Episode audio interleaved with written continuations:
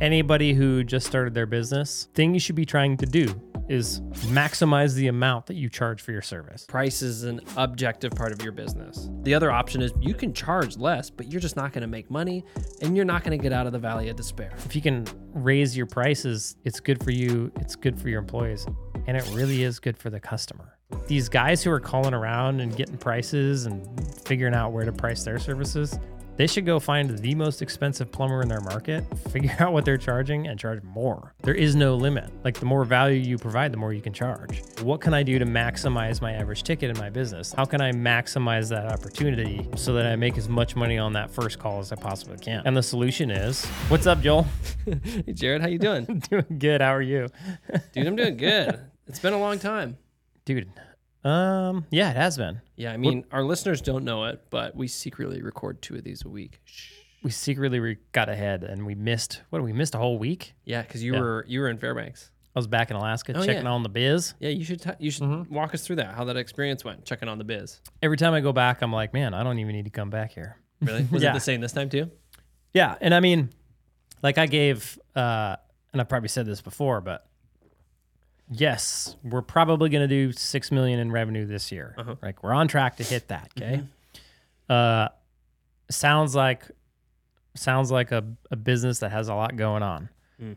The reality is, if you came to my shop, you would be severely disappointed, right? Mhm. Because you'd be expecting one thing and then we wouldn't deliver on that thing because we have just a small shop and it's i mean it really it's a small business there's only 12 13 employees right Right. so it's a small business but it's a small business that's capable of generating a good amount of cash Mhm. right Mm-hmm. um so yeah so i gave uh and that's kind of why i go up and every time i'm like huh i don't i don't even need to come back here yeah, sure. it- it's because like I go to the shop and the only person really in the shop, he's got an office. It's my general manager, Yeah, and you right? you talk to him And I talk regularly. to him regularly. We'd meet once a week. We have Mhm. our meeting, see how things are going.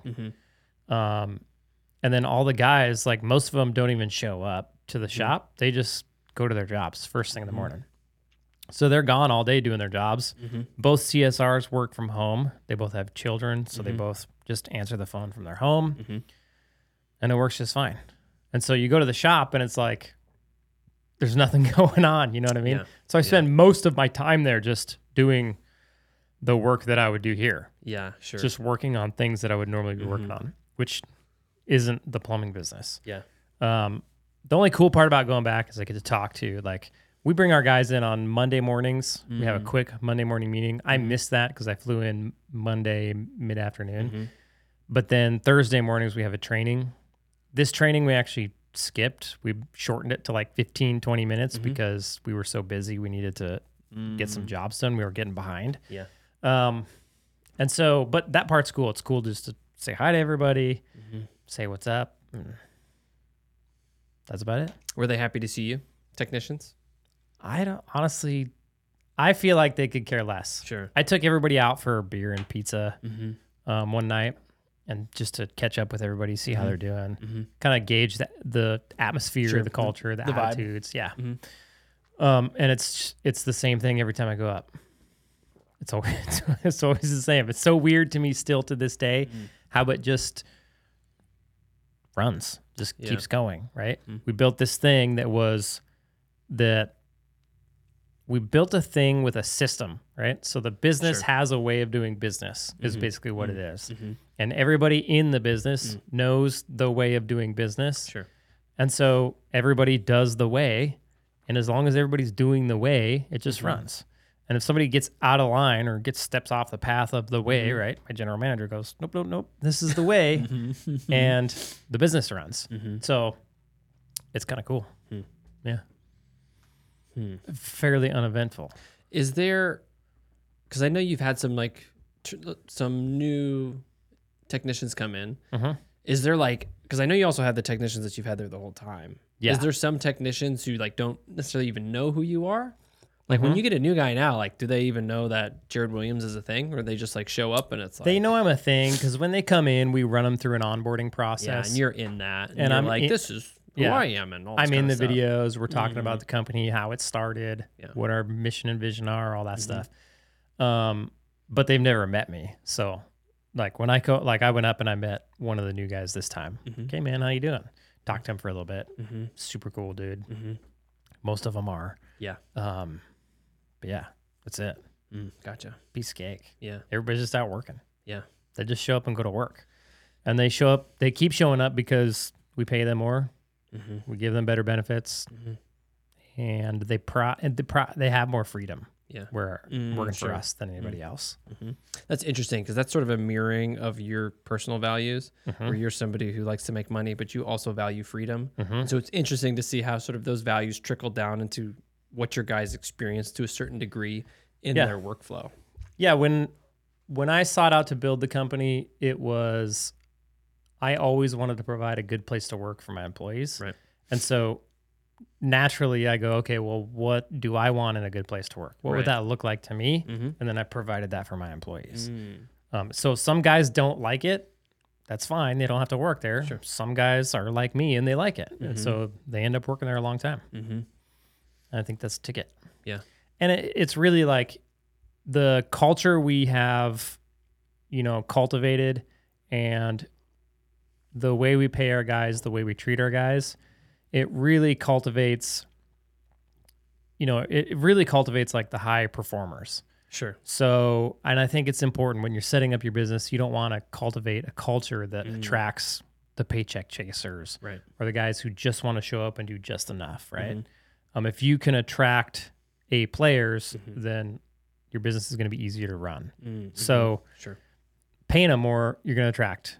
You're going to attract all of them. Like everybody wants to get paid more, but Yeah. specifically like A Mhm. players, they care more about making more money than they do about even like Mm-hmm. you know some of the other stuff in your company. Sure. So like for me, when I was working, I was I had a family and I was trading my time for money, and I Mhm. wanted to maximize that as much as possible. Right. Even if I had to put up with some crap to maximize that, Mhm. I was willing to do that because I wanted more money. Right. Right. Um, and then the other thing is like when you come in and you and you build the culture of hey, here you get paid more, here you have more freedom to do things your way.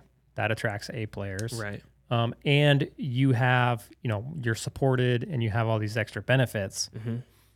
then you can take those employees and you can hold them accountable Mm. so you can say hey Sure. here's the metrics we need you to hit and then we're going to measure you based on these metrics Mm-hmm. and like we pull our guys in every quarter Mm. and we just show them the data Mhm. like here's how you're doing here's where you improved here's where you need improvement Mhm. right Mm-hmm. we're always striving to get better at this company Mm-hmm.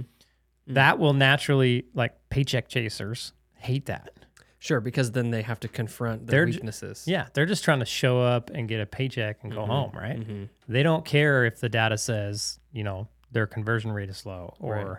they're not giving enough options or whatever, right? Mhm.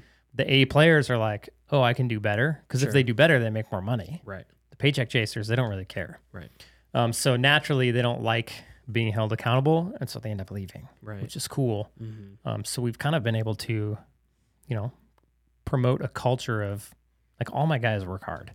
Some of them sell more than others. Mm-hmm. Some of them get more five star reviews than others. Mm-hmm. Some of them, you know, are easier people to deal with than Of course. others. But all of them are cool dudes. All of them work hard. Mm-hmm. All of them make us a lot of money. Yeah. It's cool. On one of our recent coaching sessions, you were Mhm. talking about the evaluations for your guys, but I thought it Mhm. was cool because then you also implemented like a leadership evaluation, Mm-hmm. which I think was a very cool thing to do. Yeah. Um, you should walk us through what that looks like and what your thought is behind having an evaluation for, well, one for guys, which we sort of already talked about, Mm-hmm. but then also for leadership as well. yeah. The whole time I've built the company, it's really been like a top down approach. Mm-hmm. So it's been like, okay, I have an idea and I have a way that I want this company to run. Mhm. And so I'm going to structure it this way. And then, you know, general manager and then Mhm. technician, like, and CSRs, you guys, this is how we're doing it. Right. Um, and since then, like, we kind of built the company Mm. and then we went through and made changes. Like, once we got it up and running, it was like, okay, this thing runs, but now let's make it run even better. Like, let's optimize this as much as we can. And so we would go in and we would just, you know, it's basically like looking at data and then making informed decisions based on the data. Right. So after we'd been up and running for a year, year and a half on service site, and we had Mm, sure. really good data, right? And so we started going in and going, okay, what is the data telling us? Um, you know, over time, what is it saying that we can do better? And we would look at those things and say, okay, we need to make this change. We need to do more training on this or whatever, right? Mhm. To try to optimize the business. Um, dude, I don't remember where I was going with this. We're Oh, talking- the thing. Mhm. It's top down approach. Yep. We made all those decisions top down, Mhm. right? And by top down, you mean that you were just like, I lead this decision. Here's what it is. Now go forth and execute. it was really like me and the general manager Mm, looking at data and going, okay, what does this mean and what do we think we should do about it? Mhm. And then we would go implement. sure. And by implement, you'd be like, hey guys, this is how we're going to do stuff. Technicians, CSRs, go do it. Yep, here's some changes we're making. Mhm. Here's why. Go do it, right? So, and lately we've been realizing like for a lot, sometimes you just have to do that. Yeah. Like if it's a no brainer thing where it's like, this has to get done or, Or- else we're going to die, right? Or if it's like, hey, we need to raise prices, you're not going to be like, let's get buy-in Yeah. on price raising. Like, no, I'm not, I'm not going to go to the technicians for that. Yeah. um, but lately for a lot of this stuff we've been going okay how Mm. like i want to get more employee buy-in Sure. right because if you think about it these are the guys that are going out in your company hmm and they are doing the work they're seeing the customer they have a unique perspective on your business Mm-hmm. right and they see things that you don't see and so to leave their opinion you know untouched Right. would be a shame it'd be a waste Sure. and they're all very talented they're all very smart people hmm they're all bought into the culture. They Mm-hmm. all care a lot. And so to not get their opinion would be a waste. Right. Um, so number one, like we started going, okay. And that's actually what we did on our, when I was up there on our Mm-hmm. Thursday meeting, we were thinking about some pay structure changes. Mhm. And I said, hey, let's just go to the technicians Mhm. and let's tell them what we're thinking about. Let's get their input Mm-hmm. and get their buy in before we make the change. Mm. That way, it's not just us going, hey, here's how we're going to change your pay structure. It's, hey, guys, here's the numbers we've been crunching. If this is what we're thinking about doing, here's why. What do you guys think? Is this something you want to try? And they get to go, oh, yeah, those, I see why you're thinking that. Those Mhm. numbers seem to make sense. Um, yeah, I'm down to try. Let's do it. Right now, they're bought in to the thought or the action from the beginning. Right. Mhm. It's not us telling them what to do. It's them going, yeah, let's do this together. Yeah. It's a big difference hmm than just this is how we're doing it. Right. Yep. And if they have any reason to protest and they don't, Yeah. and then later they're like, "This sucks," you're like, "Dude, we had an opportunity. We talked about this. It was an open conversation. Like, why didn't you say something then if you saw this problem?" Yeah, and for up? us, like with like with this change, when we were pitching it, like they had some good insight on Mhm. it that we didn't think of as managers, right? And so we ultimately said, okay, well, let's try it. We'll revisit, and if you guys, you know, have other input or don't like it, we can always revert to the to the past way, right? Mhm. Um, so it was good. It was good to get that buy-in and Mhm. and get their understanding of it before we even implement it Yeah. that was it was cool Mhm. um, and i think it makes them not only not only is it good to get their input but i think it makes them feel hmm valued cared for Mhm. their opinion matters Mhm. um, and and it really does so you Sure, want them to feel that way Yeah, and then they feel like they have more of a stake in the company because they're participating in the decisions. yeah Like not necessarily the generation of ideas, but Mhm. in the we contributed to this going forward and we Yep. all had our buy-in with it. Yep. Um, exactly yeah, I think that's very cool. Um, we've talked about this before though about specifically what you were shifting in their pay scales. What was that that you shifted in their pay scale? Hey, if you want to take your plumbing business to the next level, you're going to want to join our coaching program over at Wealthy Plumber, where you can get everything you need to grow a multi million dollar plumbing company, including pricing calculators, SOPs, email campaigns, and the whole nine yards. If you want to check it out, go to wealthyplumber.com. That is wealthyplumber.com. So we used to do, we track everything in our company on hours sold. So Sure. if, like, if you go in YouTube and you get my hourly rate calculator, Mhm. it'll give you how many hours you need to sell to cover your expenses make your profit margins la da da da. It's the exact same calculator we use in my business. Um, and so we track like daily, like, did we sell enough hours? Yes. Or what profit margins did we hit today? Right. We can check that daily, weekly, monthly.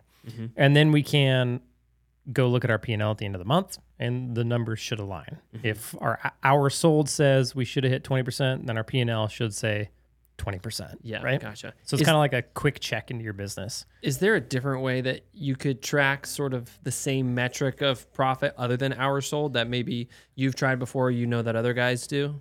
Um, I don't know of anything. Maybe like revenue? Because I know sometimes like people will be like, this is my revenue that I track. The and- problem with revenue Mhm. is like I could go sell a hundred thousand dollar piece of equipment Mm. for a hundred and two thousand dollars, and I had a hundred and two thousand dollar revenue for the day. Right. Even that, I could sell a hundred thousand dollars worth of stuff in one day, Yeah. but fifty thousand of that could be equipment that I had to go buy. Right. So Sure, I really only sure. made fifty grand that day, or I could go sell a hundred thousand dollars worth of labor in a day. Yeah. Two very different things, same revenue numbers. Right. Yeah. Gotcha. So it's I don't think it's fair to track just revenue. Mm. Um, I think you need to track hours sold, right? Because hours Mm-hmm. sold will give you a much better idea of how much profit you're actually making on those jobs. Mm-hmm. So you could do. I mean, there needs to be some, and the hours sold. It's it's a relative number. Like it's not. Mm. It's just a metric that you're tracking. You're assigning a Sure. value to something. Mhm. So every single task has an hour value. Mm-hmm. It could it doesn't have to be an hour value. It could be a Unit. it could be a unit value or just some measurement, right? Mhm. It just makes sense to do hours because it makes sense in the way we think. And it makes sense because now we can tie it to our hourly rate and all of that good stuff, right? Okay. Gotcha. So it's just a metric that you're measuring on the daily Mm-hmm. that now if you use our calculator, you have the Ah, ability sure. to go look at how many of that metric you need in order to hit certain profit margins, right? Mhm. So it's just a quick way to measure success of your business. Daily, weekly, monthly.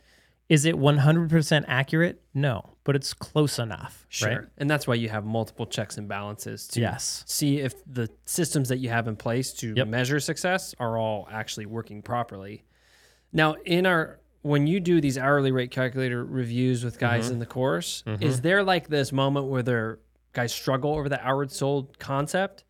Like if they're coming from maybe a time and materials background, or maybe they don't have a flat rate system that's super robust, A little bit. is there like a learning curve that happens in there? A little bit.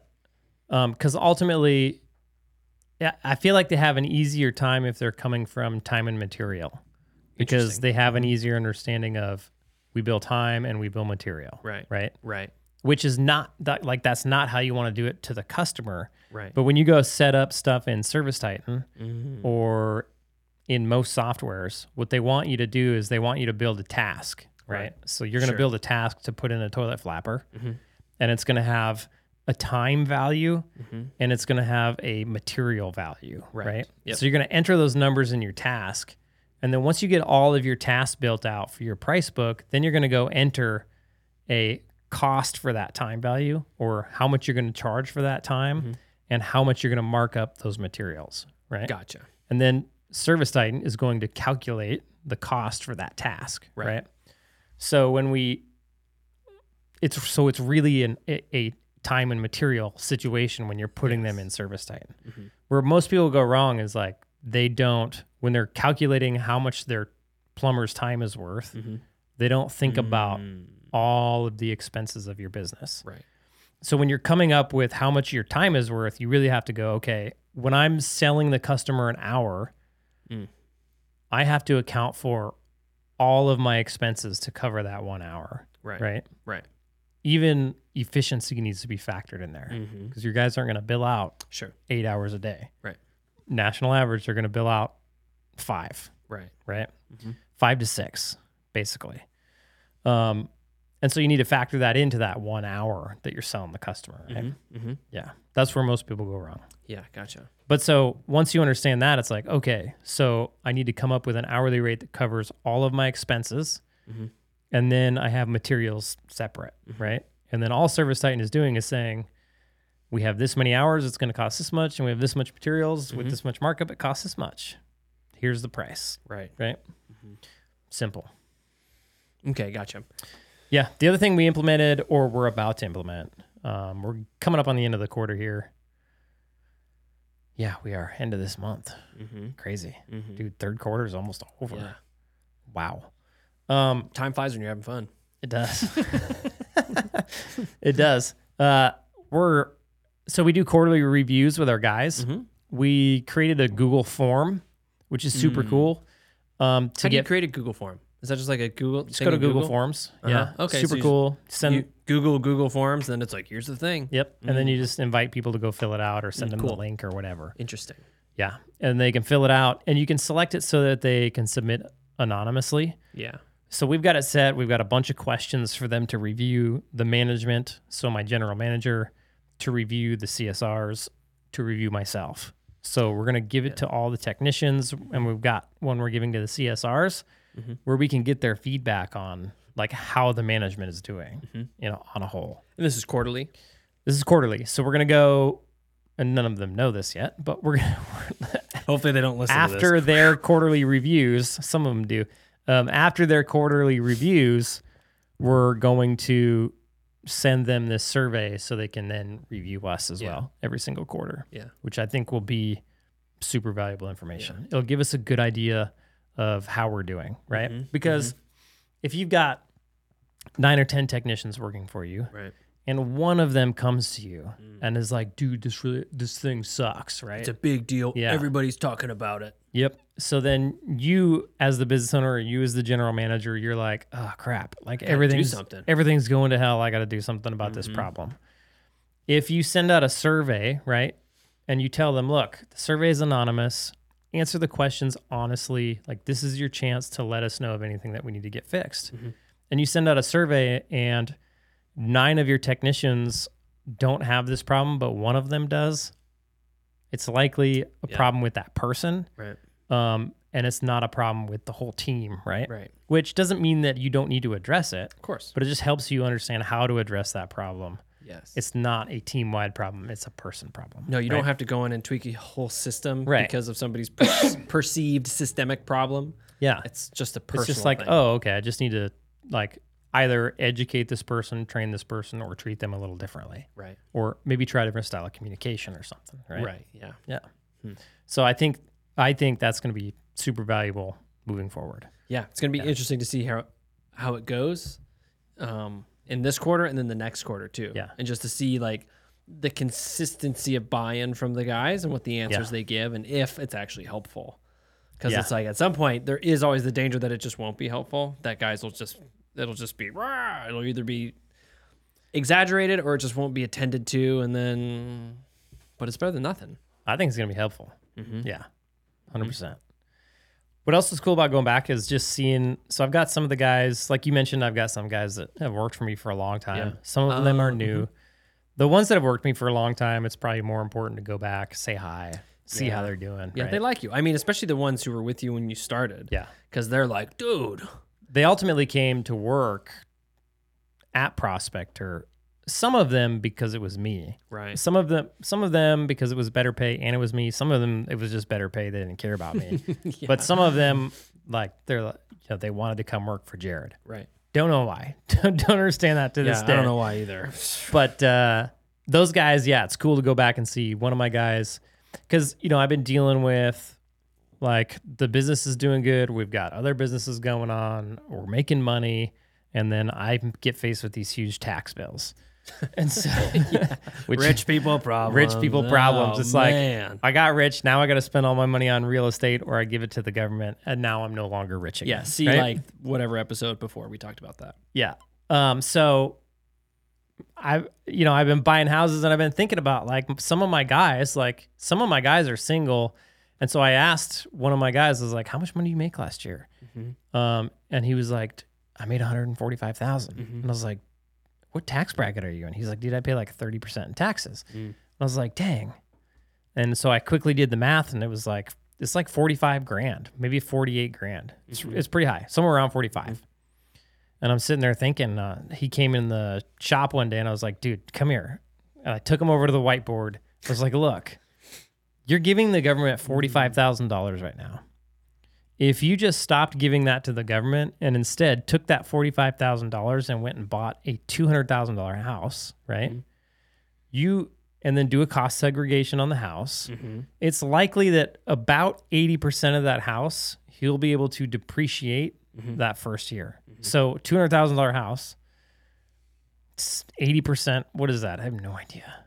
That'd be 80 grand, 160,000. something like that. Right? He'll be able to roughly maybe Sure. these are rough numbers, they always are. Mm-hmm. He'll be able to until you do an actual cost segregation. Of course. But he'll be able to probably depreciate his entire income, which means he will owe no taxes. Right. So instead of giving that 45,000 to the government, Mhm. he'll have bought a house Mhm. that he can then go rent out and the house will gain in value and his renter will pay it off. Mm-hmm. Even if the house doesn't make him any money. It's Right. just a wash, right? Right. So I was like, I pitched that to him and I'm like, you should like, why aren't you like, you should do this mm-hmm. like 100%. percent Like mm-hmm. right now, you're just giving your money to the government. So I was like, okay, if you do this every year for 10 years, 10 years in, we did the math, like how much he gains on that mm. first house, right? Mm-hmm. Um, number one, he gained $45,000 in equity, right? So his net worth went up 45 grand because instead of Right. giving it to the government, he put it in an asset Right. which Mhm. the difference between what he owes on it, what he owes on it, and what it's worth Right. is equity, right? So he gained forty five grand in equity Mhm. day one. Yeah. Um, then after ten years, it pays off. I, we did the math. I want to say it was around thirty grand. Yeah. So now he has 40, 50, 60, 75,000 dollars in equity after 10 years, Mhm. plus the appreciation of the asset. Of course. Let's say it's worth another 50 grand Mhm. he just made that's a lot of math 115000 Mhm. yeah 150000 off that one house right now he's making that every single year Right. every 10 years off the house he bought 10 years ago he's 115000 ahead Right. not to mention he's just going to keep getting ahead on that first house like if Yeah. you go out 30 years now he's probably made like 600000 Mhm. right so and he's a young guy he's only like 30 years old Mhm. so if he just did that every day for Or or every every, year. year, for Mhm. 30 years and bought 30 houses by the time he was 60 he would increase his net worth by $600000 Mm-hmm. right per house that he has paid off um, and he would be getting rental income right Yeah. so he could probably retire just off the rental income Right. Hmm. and he would have, have a ton of equity Mhm. he could then go pull out a line of credit on the equity, Mhm. live off the line of credit, and spend all the money he makes buying more real estate and just keep it going. Right? Mhm. Totally wild. What did he think? It was super cool because he called me last night and he was like, "Dude, uh," he said it just like Yeah, that. I know. Uh, yeah, you know him. He's like, "Dude, uh." I'm going to look at another house. Found a house to buy. And I was like, dude, sweet. That's rad. yeah. Um, he was like, "Yeah, I found this house. It's two hundred thousand. Needs a little bit of work. The cool Um, thing is, is he could probably do a lot of can. the work himself. It's all it needs plumbing work, which is just a beautiful, Dude. like a beautiful situation. super cool. And he already works on the side anyways. So it's Sure. like, dude, just go instead of going and doing work for your aunt over there. Go Yeah, like go fix do your work on your own Yeah, house own and then rent that sucker out. Yeah. So he'll have even more equity in this place because as soon as he gets done working on it, it'll all it'll immediately be worth probably fifty thousand more than what he bought Yeah. it for. Mhm. So he's probably going to gain ninety five thousand in equity the first year, Mhm. right? Freaking rad. Mm, all with money he would have given to the government yeah. if he paid taxes. Would you ever consider having sort of a financial education program that you could offer to your plumbers within your company as sort of just I've- like an added benefit? Like even if you just made like a school course, you're like, hey Yeah. guys, like, listen, you got a 401k, that's cool, but the amount of money you're going to make here, you could actually utilize in different ways. I just want to equip you with this possibility because I think it'd be cool because like part of the switch we made with our our payroll, the way we're doing payroll is we're switching from, you know, we went into hours sold and I didn't really explain like how we did it. yeah, Basically, as they would sell more hours, Right, we yeah. would raise their hourly wage that they got paid right. for for the the time that they worked. Yes. Right. Yep, So yep. if they sold 25 hours, they would go from $45 an hour Mhm. on their paycheck to $55 an hour on their Right. paycheck So there's an incentive to go out and do a good job. and sell more hours. The problem was, it- and it's cool because we track our business by hours. So I can, mm. I know like when they sell 25 hours, I'm, I covered all my expenses. We hit our mm. 20% profit margins. Mm-hmm. Anything after that is gravy. So if I can give my technicians a piece of that, then awesome. They make more money. I make more money. Right. Right. It's a win-win. Yeah. Um, but the problem was it was hard for them to relate their like how many hours they were selling with how big their paycheck was going to be. yeah, because it's kind of like a they have to do some math and some It's not a it's and- not a one to one. It's not Yeah. a I sell this, I get this. yeah right? Yeah, sure. And so we're switching to a commission. So now Mm-hmm. they get their base, whatever base hourly rate they're currently at, Mm-hmm. plus a commission, right? Um, and I calculated it over the last couple of years. If we had done this, everybody would have made a little bit more money. Right. And I pitched it to him and I said, Hey, I think this will work because I think it will help you guys relate Mm. the work you do with how, with how big your paycheck is. Yeah. And I what I think is going to happen is that that's going to make us more efficient. And I Mm-hmm. said, if that makes us more efficient, I'll raise this commission because it's money out of thin air. Yeah. It's just created out of nothing. Yeah. Right. If we gain efficiency, it just creates more top line revenue for Yeah. Mm-hmm. me. So I don't mind giving the technician another chunk of that money. Right. Like, why yeah, not? Sure. Of course. Like, I'll make more money and you can make more money. It's not costing the customer really anything more. Mm-hmm. Um, and it's a win win, right? Mm-hmm. And I really think it's a win win win because I think what happens Mm-hmm. right now is the technician, like when you go to somebody's house and you're looking at their system and you're thinking about stuff and you're presenting them with a bill, you're thinking, okay, I'm presenting this bill to the customer and they're going to have to pay this. Right. And it's not something that you would want to pay for. Right. And so it can be tough for the technician to go there and do that. Mm-hmm. And a lot of times, I think what happens is when they're in the middle of something and they're like, oh, snap, this thing over here is broken. Yeah. Ah, I don't want to mention it because they're already spending a lot of Right. money. Right. And that's where I think we're going to see the difference between the commission is they're going to go over there and they're going to look at that thing and they're going to go, ah, they're already spending a lot of money, but I could get a little bit of commission off of that thing. Right. Right. And they're going to be able to go, this is going to be like another thousand dollars. Mhm. That's more money on my paycheck. Mhm. Right. Um, whereas before they were like, this is worth so many hours. I don't know how many hours I'm at. I don't know if it's going to make a difference on my yeah. paycheck I don't know or if not. this is actually going to get me to the next threshold to where I make more money. So now there's no Gotcha. threshold and there's no limit either. Sure. So, and the reason I think that's a win for the customer Mhm. is because I am of the opinion that if you're at somebody's house and you notice something that's wrong in their house, Yeah. that you're doing them a disservice if you don't mention it to the customer. Yeah. Right. Sure. Of course. Um, Think about a doctor. Oh, the yeah. doctor example. If the doctor goes into your body and he sees a bunch of stuff wrong and he's like, I don't want their medical bill to be huge. We'll just fix the broken arm and not the cancer. yeah. It's just and like, then two weeks later, you come in and the doctor's like, "Oh yeah, I saw that two weeks ago." And Yeah. you're like, "You you're piece like, of crap." You're like, excuse me? What did what happened here? Yeah. Yeah, same scenario, right? Mm-hmm. But for the technicians, it's they're in a little bit of a different headspace. Yeah. So I can I can try and train them on that all day long and I can Yeah, preach that of to course. them all day Yeah. long. But if I can train them on that and they can tie it to their paycheck, Sure. I think it's going to help them be able to present those options to the customer. It's like a double reinforcement. It's Yes. like, hey, not only is this good for the customer, but it's also good for you directly to your paycheck, not in an abstract way. Yeah. So it's like creating money out of thin air, Yeah. Serving the customer better. The Mm-hmm. business gets to make more money, which means I make more money. And if we structure it properly, the technician will make more money because of it. Yeah. Right. They're already going to make more money just by mentioning more stuff. Right. Right. And so then if I can bump up their commission because we're actually selling more work, Mhm.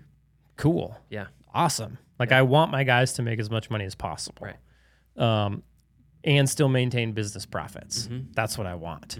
That's that's like my ultimate goal. Like how can you guys make as much money as possible? How can we maintain profits and how can we provide a really good service to the customer Mm-hmm. to where they're happy, they're getting what they want and what they need, and they're happy about it. Right. They're giving us five star reviews. Yep.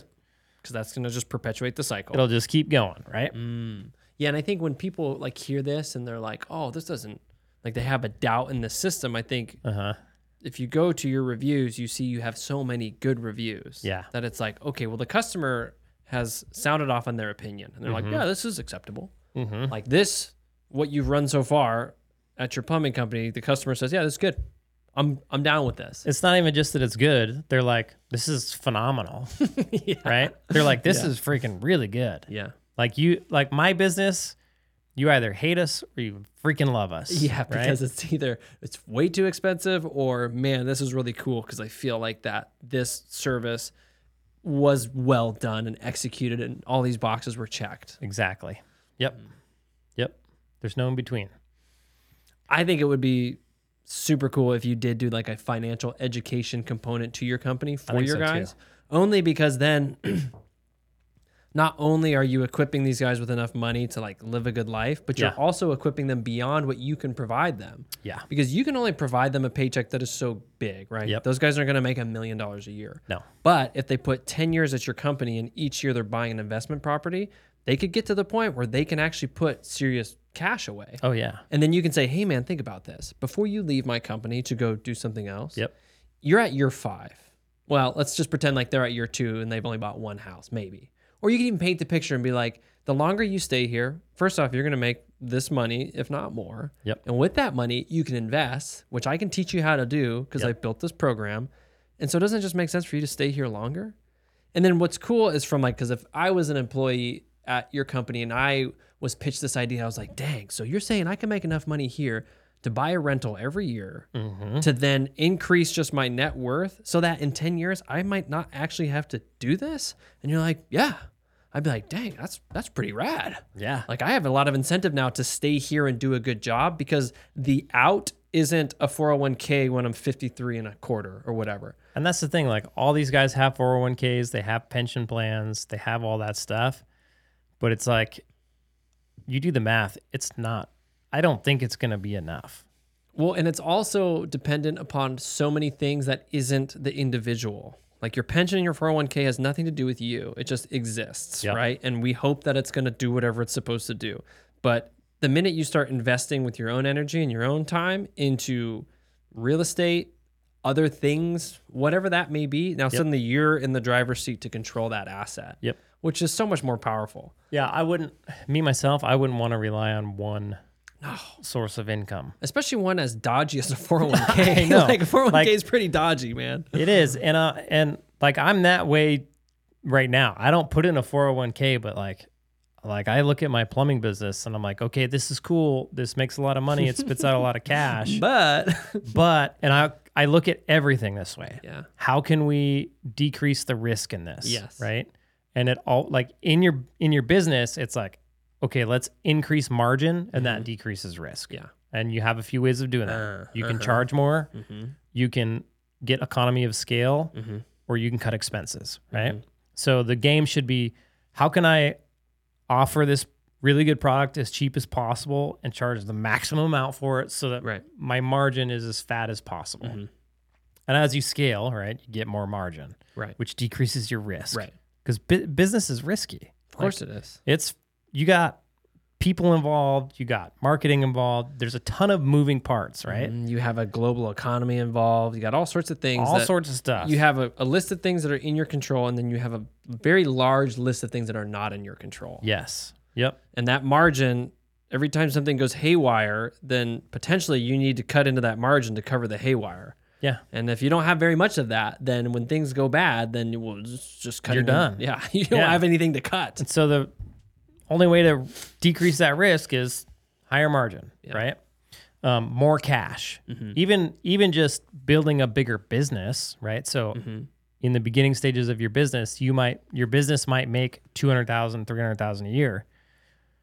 That's some cash, but if you have a just slightly bigger business, it's not a ton more risky, but yet it can make a million dollars in cash. Mm-hmm. Now you have more cash to mitigate that risk, right? Mhm. So not only do you have more margin, but you have more cash as well. Yeah. So it's like double. Yeah. Um, my mentor always says, what did he say? It was his business coach that told him Mm-hmm. any business could go under in 90 days. Mm-hmm. Happens all the time. 90 day business is doing really good. That's scary. 90 days later, they're done. Mhm. Right. So knowing that and and looking at my plumbing business, it's Mm-hmm. like, yes, it spits out a lot of cash. Yes, I could probably run it for the next Mm-hmm. 10 years, 20 years, have enough money to retire. never have to work again, Mhm. right?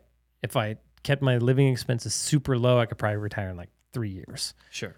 Um, but I look at it and I'm like, okay, I need to diversify my risk. I need to create more margin Mhm.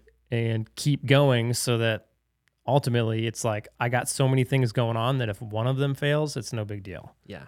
And that's how these guys that work for you are as well. Like Yeah. they're putting all their eggs in one basket. They're Yes. working for you. They are putting away in a 401k, maybe if you've got one. Yep. And they're relying on that Yep. and savings. That's it. Mhm. It's it's not enough. Mhm. It really isn't. No, I think it's really cool to be able to teach them a long perspective in the syst- in a systematic way too Yeah. on what they can do with their future to sort of change the scope. Because like the same thing that we try to do in this podcast, where we're Yeah. just trying to talk to the plumbing business owner about the Mhm. value potential within their company. Yep. Like you can do that to your plumber technician. The value potential that he can do if he just uses things he doesn't know. Yep. Like you make this money, make these investments. and It doesn't have to be a complicated thing. Like for you, you can just you can just make a program that'll take you a couple weeks and then be like, "Oh, there it is. Hey guys, access this." Yeah. Hey, Eddie, make sure that they're accessing it so they know it's there, right? Yep. Yeah, I should do that. Yeah, I think it'd I'll be have you make it. Yeah, okay, I'll put it on my list. tick, tick, tick, tick, tick, tick. And then Costin, what are you, I'm what are you doing today? I'm getting real, you know, one thing I like you know this, I've been on my calendar kick. We talked about it on a It's a podcast. cool kick. It's if you can live and die by your calendar and you can figure out how to block out time for things that need to get done. Mhm. So like go figure out your recurring things that you have to do every week Mhm. in order to get to where you want to go. I'm going to go I'm going to back up. Set a goal for yourself, number 1. Mm, And then number 2, break that goal down into steps mhm. like what what do I need to do to get to my goal? Mm. If you don't know, go find out. Like go do the research, figure it out. Like Mhm. how do I get to this goal? And then sometimes if you have a really huge goal, you got to break it down into smaller goals. Right, of course. And then go write down your recurring tasks, right? And go write down the one-time tasks and throw that crap on your calendar. hmm And you will be surprised at how little time you have left in the day. Or you'll be surprised how poorly you use your time. How poorly you use your time. Because you could also see that, like, oh, I have a lot of time via my calendar, but I feel that at the end of every day and every week, I feel like I'm pushed. Yep. Like I don't have enough time to do the things. Yeah. And a lot of times that's just because your attention is drifted somewhere where it doesn't need to be. Yeah. Like you're scrolling through social media on your Oh, phone. yeah. you're watching too many YouTube podcasts, Yeah. Or you, um, yeah. which I wouldn't say is a waste of time. Like if you own a plumbing business and you're listening to this, hmm that would be a good use of your time. Yes. Um, but if you own a plumbing business and it's not going so well, and Mhm. instead you're sitting on the couch scrolling through useless TikTok stuff, Yeah. like that's a waste of your time. Yes. Um, but yeah, lately, like on my calendar click, Mhm. click Well, it's like we gotta click a guys Yeah, use a you know. calendar. yeah, you know, we On my around a group calendar- together. on my calendar kick. Mhm. Um, Didn't we make a joke about this mountain biking? Like, uh, I don't know, did we? calendar boys or something. I don't Like, know, Yo, really put it on my. Cali or something like yo, that. Yo, dog. Put it on my Google Cow. So it's a whole new way of thinking about it because, like, being a plumber, you don't use a calendar, right? Let alone a Google Calendar. Dude, yeah. But once you're a business owner, the sooner you mm. can adopt your mm. calendar, this and the sooner you can identify the things you need to do to move forward, and the sooner you can put those on mm. your calendar and then live and die by your calendar. So my calendar's got my sleep. My calendar's got wake up and brush your teeth. my calendar's got like it's got like go start the coffee pot and then go brush your teeth. Yeah. And then it's like go drink your coffee and read your Bible. Mhm. And then it's got then I spent an hour reading a book. This is a new one I got Mm-hmm. because I was trying to read my book at night Mhm. and I just I didn't have the attention span for Yeah. it. And so I spend an hour reading a book to learn something that I need to learn. It's Yeah. like my study time, Mhm. right? And then I go work out for an hour. Mhm. And then I've got shower and eat breakfast. And then it's like my whole work day is planned out the day before. Mm-hmm. This is what I'm doing today at these times. Mm-hmm. And if you can do that, like number one, when you're putting stuff in your calendar, you'll be like, dang, there's like no white space left. Yeah. And then you'll be looking at your to do list. You'll be like, No wonder I feel like I don't have any time because you don't. Yeah. You don't have much time. It's the one thing you don't have much of. Mm-hmm. So, like you talking about making a class for Yeah. When you Guys, do that. Mm-hmm. yeah, lately I've been like, okay, I have to, there's, I have so many recurring tasks that I do Mhm. that the white space is so small where I have to go, okay, let's, like, okay, I agree this is a good idea. Sure. Let's have somebody else do it. Right. Here's the guidelines. Here's what I want to Mhm. see. Hey, homeboy, you, you Right. implement this because I don't have time. Mm-hmm. It's awesome. So I've been thinking about this with sort of when you go back to setting that goal. Mm-hmm. And I think, tell me what you think about this. But what would it look like if before you set that goal, you establish for yourself the as much as you can, I guess, the values that you choose to live by? Because I think those values are going to inform that goal. Yeah. And that will eventually inform the company that you start. Yeah, I think so. It's not I don't I don't know if values is a good way to think about it. I mean, maybe it is, but I would say a better thing to do would be maybe not a better thing, but probably a more important thing to do 1st Mm-hmm. is just figure out what you want, Sure. which is which can be really tough. Yeah. Like- yeah. I think we all know our values. I think we all know we might yeah we might live them to some extent but to quantify them in like a sentence i think is hard I I, think think, it's important I think if you quantify your values and then use your values to figure out what you want. yes I think that would probably the, be the best way to go about it. yeah and and And it's freaking tough. i think it is tough but i think it's worth thinking about until you can do this It is. i just had a conversation with a friend of mine last night and he had a buddy who helped him like define why he was working where he was Mm-hmm. and one of the questions was is like hey man why are you working at this company? And he's like well because i want to make a bunch of money. He's like Mm-hmm. no you don't because you're still working here. It's a startup right? Yeah. and he could go off and make a bunch of money with his skill set. Uh-huh. and he's like no that's not why you're here. And he's like oh well i guess you're i guess you're right. And then the guy just broke down to my friend just what actually he was doing. Yeah. but it gave him clarity because he's like i've been operating out of my values. Like i've been doing things properly with integrity and all these things but i haven't actually had a finger on what they were Yeah. and i think it's important because then you can use those to sort of line be in alignment when you set your goals so when you Yeah. do fill that calendar the things mm-hmm. on there are actually moving you towards your goals instead of just things that you put on there Yeah. I agree. and then one more thing I was thinking about the calendar is it's a really useful tool to take the abstract and put it into the concrete. Yeah. Because again, like as a plumber, you're used to dealing in the concrete. And so suddenly when you have all these like floaty goals, like Yep. I have a business and I have to do these things and get these things done, Mhm. they just stay up there. But once you put them on a calendar that you have to actually live by, then suddenly it's a concrete idea. Yep. So it's cool. It's almost like the final step where you take all this stuff and then you put them, well, the second to last step. The final step is implementation. Yep. But you put them on a thing and then you actually do it. Yeah. So like anybody who just started their business, if they can just go, okay, I'm going to be a technician between these hours and these hours. This is technician time. Mm-hmm. That's going to be super helpful. Mhm. And then what are all the other things in my business that I need to do to move my business forward? Right. Mhm. Okay, let's schedule out time for those. Well, Mhm. where am I going to fit it at?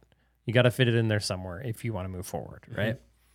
Um, and then like next step, you start hiring guys. You finally pull out of the truck. You're in the office. Now you're in this whole new Mhm. realm that you've never been in before. Likely, most of the guys have always worked in the field, and now they're coming into an office position.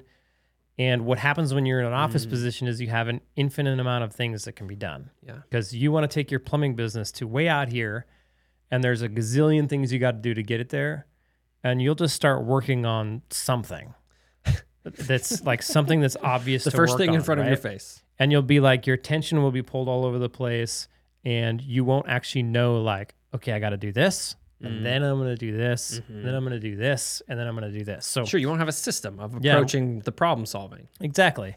And once you like start to live and die by your calendar, then when you go to work, you'll be like, okay. Mm. Even if you do it at the beginning of the day, like sometimes I just wake up and I go, okay, I got to fill my calendar for the day. Mhm. I go to my to do list, like things that I need to get Mhm. done. You know, I have like immediate to dos and I have things that need to get done in the next week, things Mhm. that, get, that need to get done in the next couple weeks, things that need to get done this month. Um, and I just drag those things over and put them in my calendar. Like, Yeah. okay, let's fill up Mhm. my schedule for today. Cool. Now I'm busy all day. I have Mm. I know exactly what I'm doing today. Mhm. I'm getting the things done, their immediate needs on my to-do list, and I'm making progress. Yeah. You're still knocking out your to do list. So helpful Yeah. because if you don't do that, you'll always feel like you have mm-hmm. way too much to do Mm-hmm. and it'll be really hard to like go to work and stop work and then go mm-hmm. home and spend time with your family. Sure. Yeah. Yeah. Yeah. And then also, if you get used to doing that before you get in the office, you'll mm-hmm. understand that the time to be a technician is done. Yeah. So you don't have that temptation to go, well, I'll just get in the field and go out there and really make some money today. Yes. Because like, yeah, you you can do that, I suppose, but Yeah. you're going to trade momentum for the rest of your business. Yeah. And but I think like even with you, I don't know how much of a temptation that was with you, but I do feel like that even with you, it was like I could just go and do this. Ah, like I could just do this task and we could get it done. And you know, but you had this technician out there in the field. You're like, no, I'm just gonna let him do it. Yep. Just gonna let him figure it out for the next six hours when I could knock it out in three. when you start hiring employees, you start to realize that you have to let them fail. right? Yeah. And so you can you can set them up to your, the best of your ability for success. You can train them. You can guide them in the right direction. But then you have to let them go do their thing even if it means they fail. Yeah. And you have to be okay with that. Mhm. And then when they fail, you have to go, "Hey man, Mhm. like that didn't work. How'd that work out for you? Mhm. Maybe you should try it this way next Right. time." And then it'll be like, "Oh, I get it. Mhm. Yeah, now I see why you say to do it this way." Yeah. right. Um, it's a that's that's a tough lesson to learn. Like when I was in the field, I was the guy that if me and you were working together, Mhm. I had the tools. You were handing me stuff. Yes. Right. We're lifting the heavy things. We're Yeah. sweeping the corners, all the fun like- stuff. No, I was the one in there doing the work, right? Um, and you can't do that when you start hiring technicians. You have to let them do their work. Yeah. And you need to stay not out of it 100%. You need to know what's going on, but you need to just Mm-hmm. hands off, let them do their thing, and you do your thing in the Mhm. office. Yep. Yeah. Super important Cool. Hey, even even to this day with my business how it is, Mhm. i still have to do that i have to go Mm. "Pff, you guys got it you can handle it Mhm. things happen like it's not like my business is perfect like things break things go Sure, wrong Of course. People do stupid stuff Mhm. but at the end of the day they all just handle it Right. right they're all good employees Which is what you you want to see them handle it anyway, so that because if you're always handling it, then well, then you're still doing it. then i'm the one handling yeah, it exactly. what, That's what, not the what point. good is this business yeah, yeah exactly. It's Yeah. not giving you the freedom that you want. Like it could still make me a lot of you know a lot of money, but I would be I wouldn't have the freedom, like you Yeah. said. Yeah, Yeah. I'd still be heavily involved, and I don't need to be. So why? Yeah. And honestly, like most of my guys, or even my general manager, they'd they'd get pissed at me if I went in there and was like, "Do do do, I'm just gonna handle this, guys." They'd be Yeah. pissed. They'd be like, "What are you doing? Yeah. Like, stop it. We Like, got go away. Go Yeah, away. Get out of here." You don't think we're capable? Yeah. You don't think we can do this? exactly. Okay, I got a question. Okay, Um, hit me, this from comes from Trevor Duncan. Trevor Duncan. What up, dog? Yeah. Um, he says, "Hey." By the Hey, way. Okay, so I'm just gonna read through this and then we can talk through it. cool. Um, okay. Hey, man, couple of questions. I'm taking my contractor's test in California in five weeks. Maybe you can answer them for me here or on the podcast. I'm trying to structure pricing for my future HVAC company. You say to charge 400 an hour, and I do agree with that, especially once I'm legit and have to add costs for insurance and just general business costs. My question is do you use the same pricing for service calls or large swap outs only? I can see a 400 an hour charge for 8 hours to replace a system, but 400 an hour for a service call to repair something, I just don't see how I can sell that. Anyway, if you can answer that for me, awesome. If not, no worries. Love the content, man. Big listener of the pod. Nice, Well, Trevor, thanks for the question, man. Appreciate Yeah. it. Thanks for listening to the podcast. Yeah, super cool. Yeah. Um, I would say so first of all, I do say like minimum 400 an hour. But in reality, you if you're watching on YouTube, you should go and if you're not, go to YouTube. Mhm. In the description of this video and all of our recent videos, maybe even all of our videos, I don't know. Mhm. There's a link to our hourly rate calculator. Just go get that sucker and use it, right? There's a video that comes with it. Just watch that video. there's a video that comes with it that is probably going to get updated to be even better. I saw in your face you went, "Oh crap, I got to make a new video." I, it's like that thing I forgot. I got to put it in my calendar. yeah. Right? I'll do it right now. Yeah. Ah. Podcast break. Yeah. Jered's got to put something in his calendar. Um, no, but I would say go grab that calendar because, yeah, four hundred dollars an Go hour. grab that calculator. calculator. Sorry, four hundred dollars an hour is an is not just some number that we pull out of our butt. It's just a number that we see very frequently, right? So, but what it is is like if you go through the calculator, you can calculate what it costs you to run your business for where you're at. Sure. So, and what I mean by where you're at is where you're at geographically, right? So, Mm, sure. it's cheaper to live in Florida than it is in New York City. yeah. So plumbers in Florida are going to be able to be cheaper because it's not going to cost them as much to run their business as somebody that's in New York City, Yeah. right? So a lot of people look at my calculator, like we run ads to our calculator on the internet, and a lot of people comment like, like, how, like, there's no way this works because I'm in New York City and Yeah.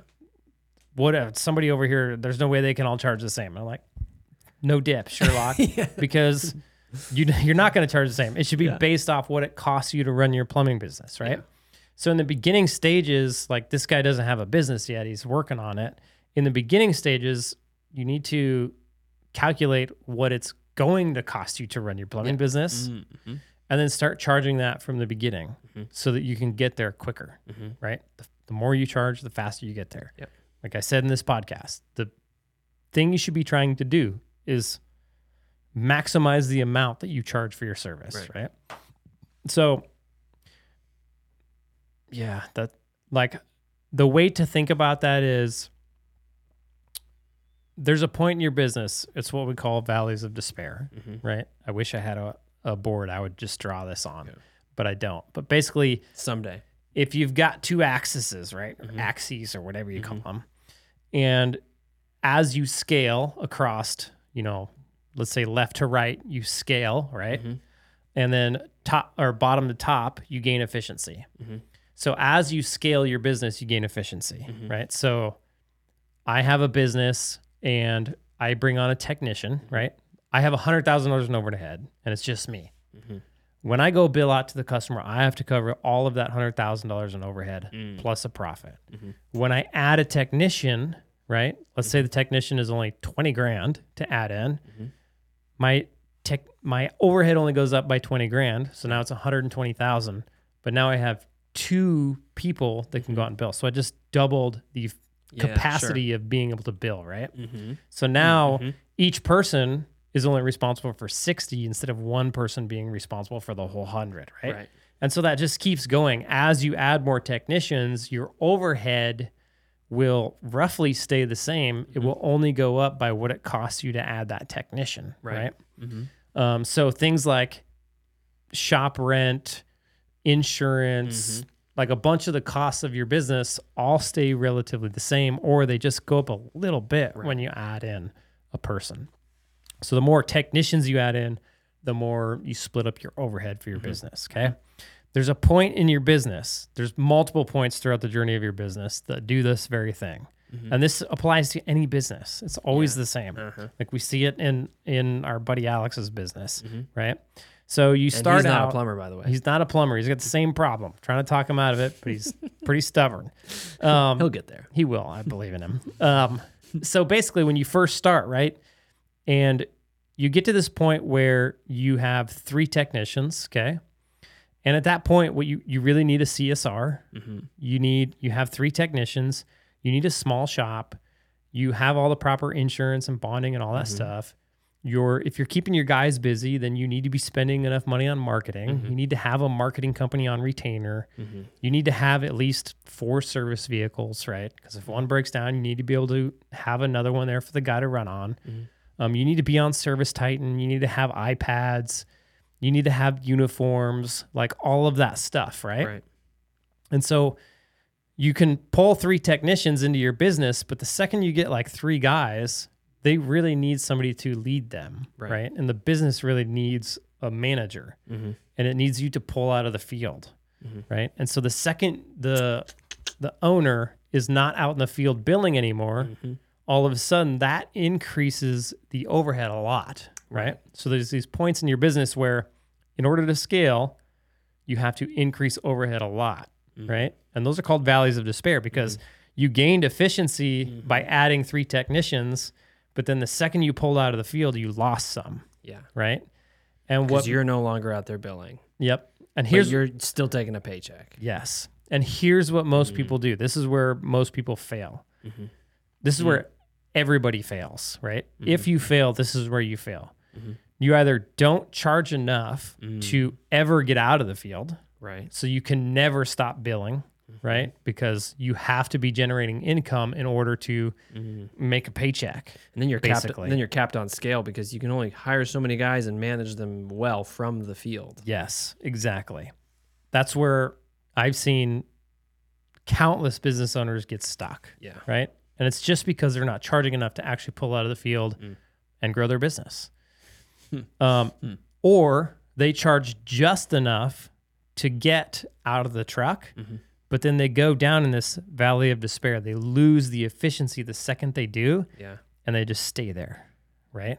Yeah. And it's just a vicious cycle. They Mm-hmm. never get out of the valley Mm. because they have to charge enough to get out of there, right? Sure. it takes the, it takes like to get out of there you have to grow right you have Mm-hmm. to gain more efficiency to get out of there Sure. And Efficiency order- comes in the form as more technicians. yes and in order to grow you have to reinvest back into your business Mm-hmm. which means you have to take some of your profits and reinvest them back in your business in the form of vans marketing Mm-hmm. tools more guys right but if you're in this valley of despair and you're charging just enough to be there you're not making any profits Sure. you're just collecting a paycheck Yeah. basically And your guys are just collecting a paycheck. Yes, and you can never reinvest back in the business. Mm, so you're sure. Because so yeah, you don't have you don't have any margin. you're con- yeah, you're constantly So stuck. You had margin until you pulled out, and then you Yep. lost all your margin. yep. So what happens is people stay there forever, Mm-hmm. or they go back in the truck, Mm-hmm. or stay there forever, or go back in the truck, stay there forever. When right? they stay there, what do they think is their problem? you they usually think it's more leads. Mm. Sadly, Yeah. yeah.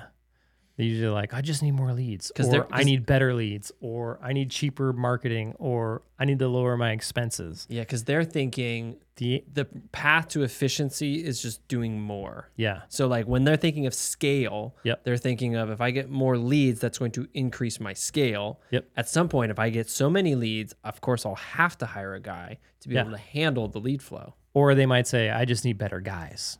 I need guys who can bill out more. These Yeah. guys suck. Yeah. Right. Um, but the reality is, like, your guys are only going to be so good. You get what you get.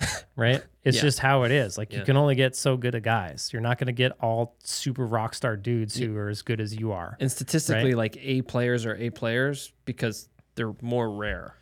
Right. you know, it's like if everybody was an A player, honestly, everybody would probably just go start their own business. Exactly. So Yep. You're going to get a couple A players. And none of them care as much as you do either. no, they won't. It's just, None it of is them. what it is. Yep. And so to get like the reality is to get out of there, you just have to charge more.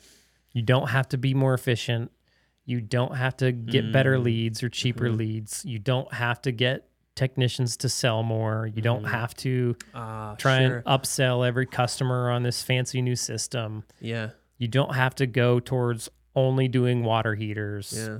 La di da di da. You name the excuse. Mm. It's not the case. 9 Mhm. times, 99 times out of 100, it's Mhm. not the problem. The problem is you just need to charge more. And I think what happens to guys in those in that first valley of despair is they'll go Mhm. invest in things like, well, if we get the guy's sales training, it'll increase efficiency. Yes. Or if we get this new, mm, shall I say, untested form of marketing, Yes. we'll get the leads that we need. And they start to sort of branch out and do these things that Yep. at some point could be helpful, but not at this moment. Right. When and it's almost like an example of like the business owner is out of the truck. And so he's like, okay, what am I going to do? Yep. He doesn't have a Google Calendar, so he's just trying to attack whatever problem he can get his hands on. Yep. And instead of doing the simple thing, Mhm. relatively simple thing of just raising prices, Yep. it's like, okay, well, let's get the guy's sales training and that'll get him on. We'll feel good. Sorry, I didn't mean to hit the table. Sorry, everybody listening. That was just me hitting the table. Nothing wrong with your car. Because everybody listens to their podcast in their car. yeah, that was a little pre-podcast conversation. You know, Costin could cut into that. You know, um, but instead of trying to find that sales training Yeah. to increase efficiency, which honestly, like, Or even that if secret marketing tactic. Yeah, and honestly, Yeah. even if you got like badass sales training and you raise your efficiency, you would still be in the valley of despair. You would. like because your Yeah. guys would go from fifty five percent to let's say sixty five percent, which I would say would be an incredible increase. That Like, would that's Some, be. that's some crazy sales training. It's, that's not going to happen. No, No. and it's not going to get you out of the valley. It's No. going to get you like climbing up, Yep. like, Yeah. but you're Yep. still going to be And you'd be like, ah, damn it. Yeah. yeah. And that and the easiest thing to do, but the thing that nobody wants to do is just raise prices. Yeah. Because they believe that if they raise prices, the customers are going to stop buying. Yeah. And at some point that's probably true, but I haven't found it yet. yeah, I don't know where that is, right? Um it, and the thing is is like if you can if you can raise your prices, then it's good for you, it's good for your employees, and it really is good for the customer.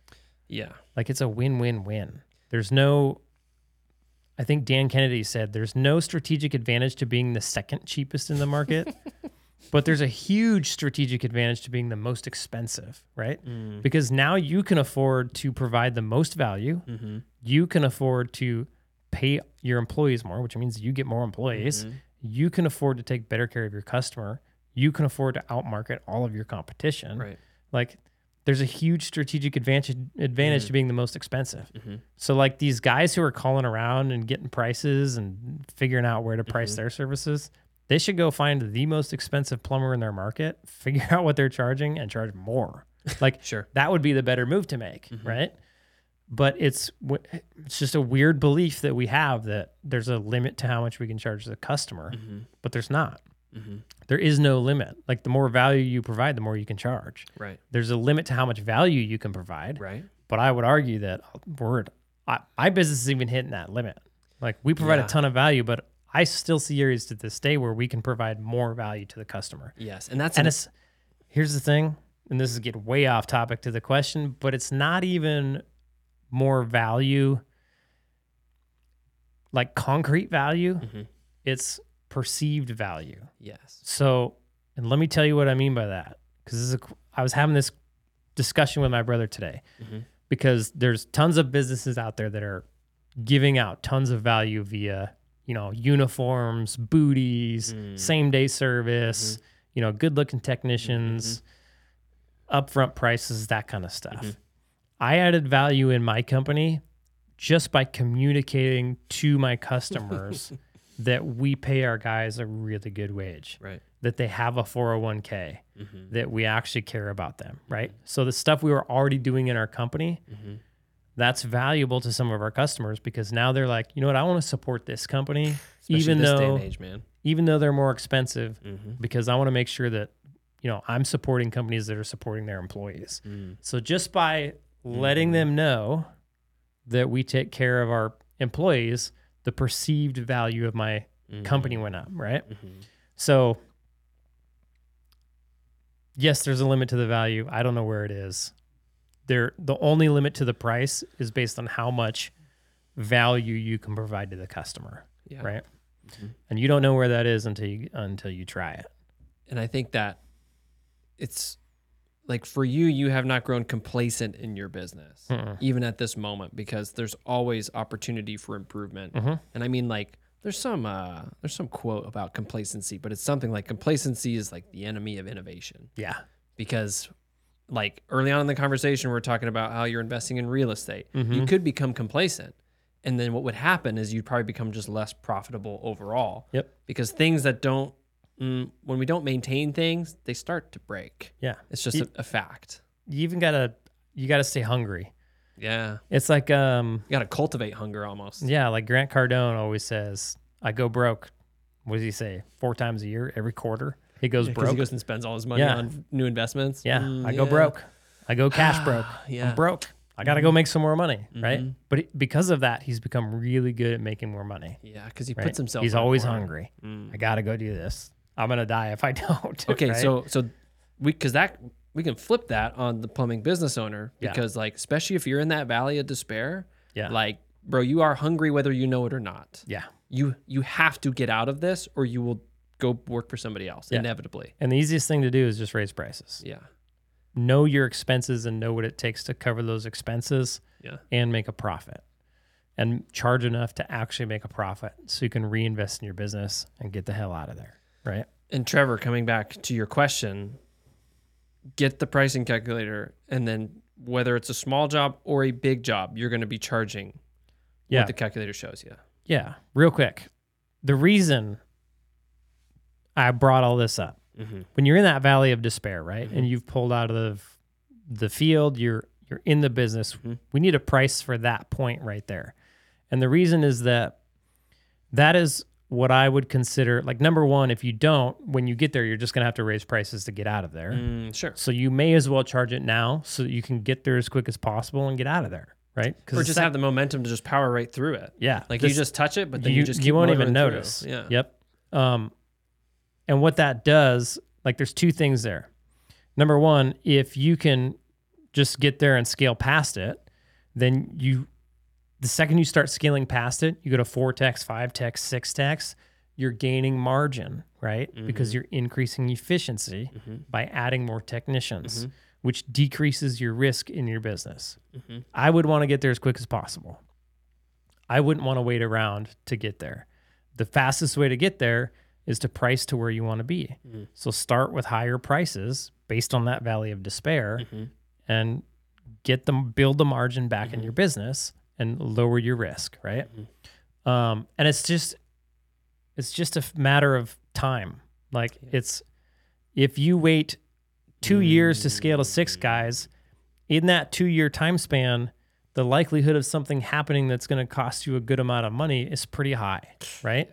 But if I can scale to, I'm going to change that to five years. Let's say five years, to because a lot of guys are like, I just want to add one guy a year. Say in five years, you get to six guys in your business or five guys in your business, right? Um, the chances of something happening that's going to cost you a lot of money in that time span is super high, Yeah. right? Yeah. The longer you almost go, it's almost like a for sure thing. Something's going to happen that's going to cost you twenty to thirty thousand dollars, Mm-hmm. right? If you can shorten that time frame to get to six guys to a year, the likelihood of something happening that's going to cost you a ton of money goes way down, Mm-hmm. right? And then in the next four years, you're already making good margins. You already have lots of fluff, lowered risk in your business. So when something does happen, it's not as big of a deal Mm-hmm. right. right? So I would want to get there as quick as possible. That's how I think about it. Um, the other thing is the the valley of despair, right? And you can think of it as like the barrier to entry. Yeah. Okay. Yep. So the second you have three technicians, you have uniforms, you're on ServiceTitan, you have iPads, you have a CSR, you know, you have a way of doing business. You've pulled out of the field, you've got a shop, you know, your business is turning the corner and it turns into a real business at that point, mm-hmm. right? It's it's a real business. It's a real thing, mm-hmm. right? And it needs to be treated like a real thing. Mm-hmm. Um anybody who wants to become a real business like you at that point and offer the same value that you're bringing to the marketplace, they're going to have to charge as much as you are in order to do that, right? Mm-hmm.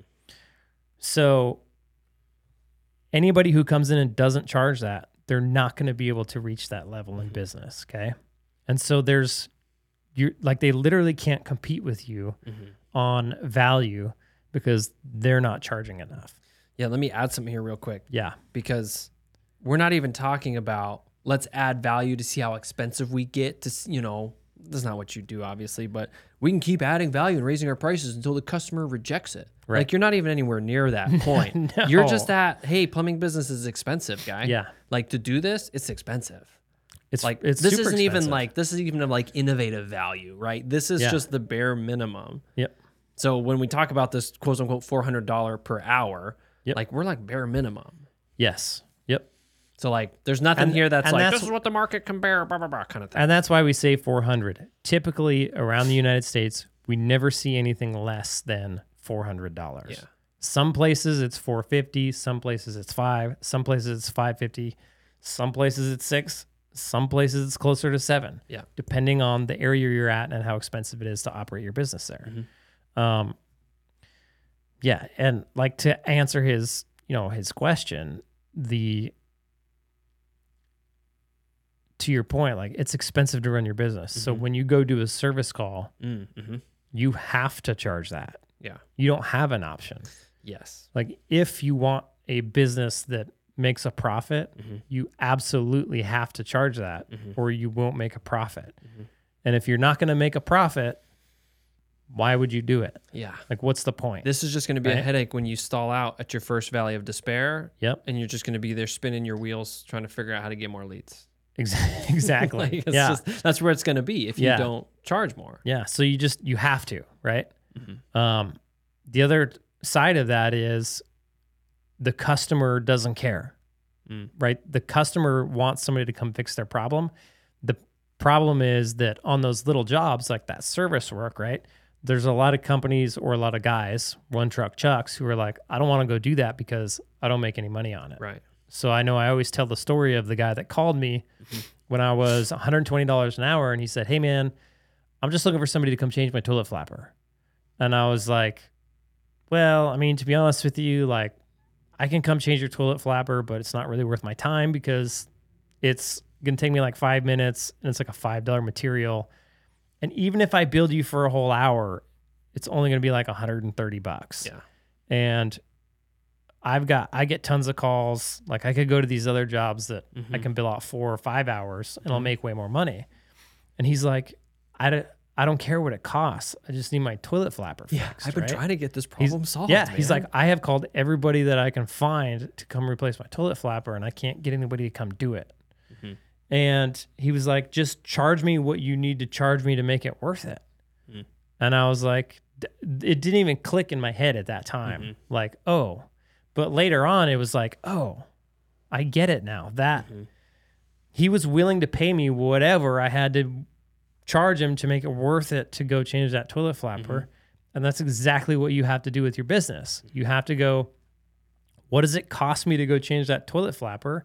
And how much do I need to make on that toilet flapper in order to hit my profit margins? Right. Mm-hmm. And that's what the calculator will help you do. Mm-hmm. And then when you go to somebody's house and they need a toilet flapper change, you're willing to go do it because you know you're going to make a profit on it. Mm-hmm. And there's a thousand other plumbers out there that aren't willing to go do it mm-hmm. because they're not going to make any money on it. Mm-hmm. Right. So you have to, and the customer wants you to. Mm-hmm. It's just how it is. And I think if we if there's a sense that like oh I could never charge that much, Mm-hmm. like that's only because for however long people haven't been charging enough. So Dude, yeah. there's it's a, perception that plumbing is something that can be done at two hundred dollars per hour. Yep. and it's actually a real business, which is only because people have been charging around there for long enough for the customers to get acquainted with that cost. Yeah, there is no such thing as going rate. There is no such thing Yeah, as that's such like a like if you Google search what is the average national average of a per hour plumber because customers will do that, but like it's just like it's just it's nothing. it's But even if it's based upon the current, don't assume that that is actually correct because if we can tell you 90 right now it's not. if correct. ninety percent of people are undercharging, then the average is going to be way too low, Mm-hmm. right? And if what Dan Kennedy says is true, there's no strategic advantage of being second cheapest, but there is a huge advantage to being the most expensive. Then why would you go off average anyways? right, Right? yeah, sure, of course. Why would you be? Yeah. And But I'll get like guys on TikTok or Mm-hmm. Instagram all the time being like, "Oh, there's no way I can charge four hundred dollars in my area. 120 is the going rate. Mm-hmm. Going rate is means nothing.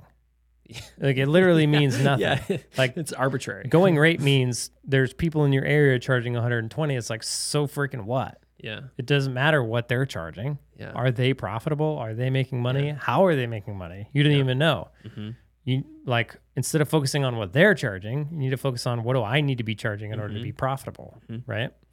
Um, and then the best thing to do is above and beyond that. It's like what do I need to charge to be profitable, but, and what do I need to charge to be able to market to my customer effectively sure. and get the work that I need to get, and that's how you're going to make money, right? yes.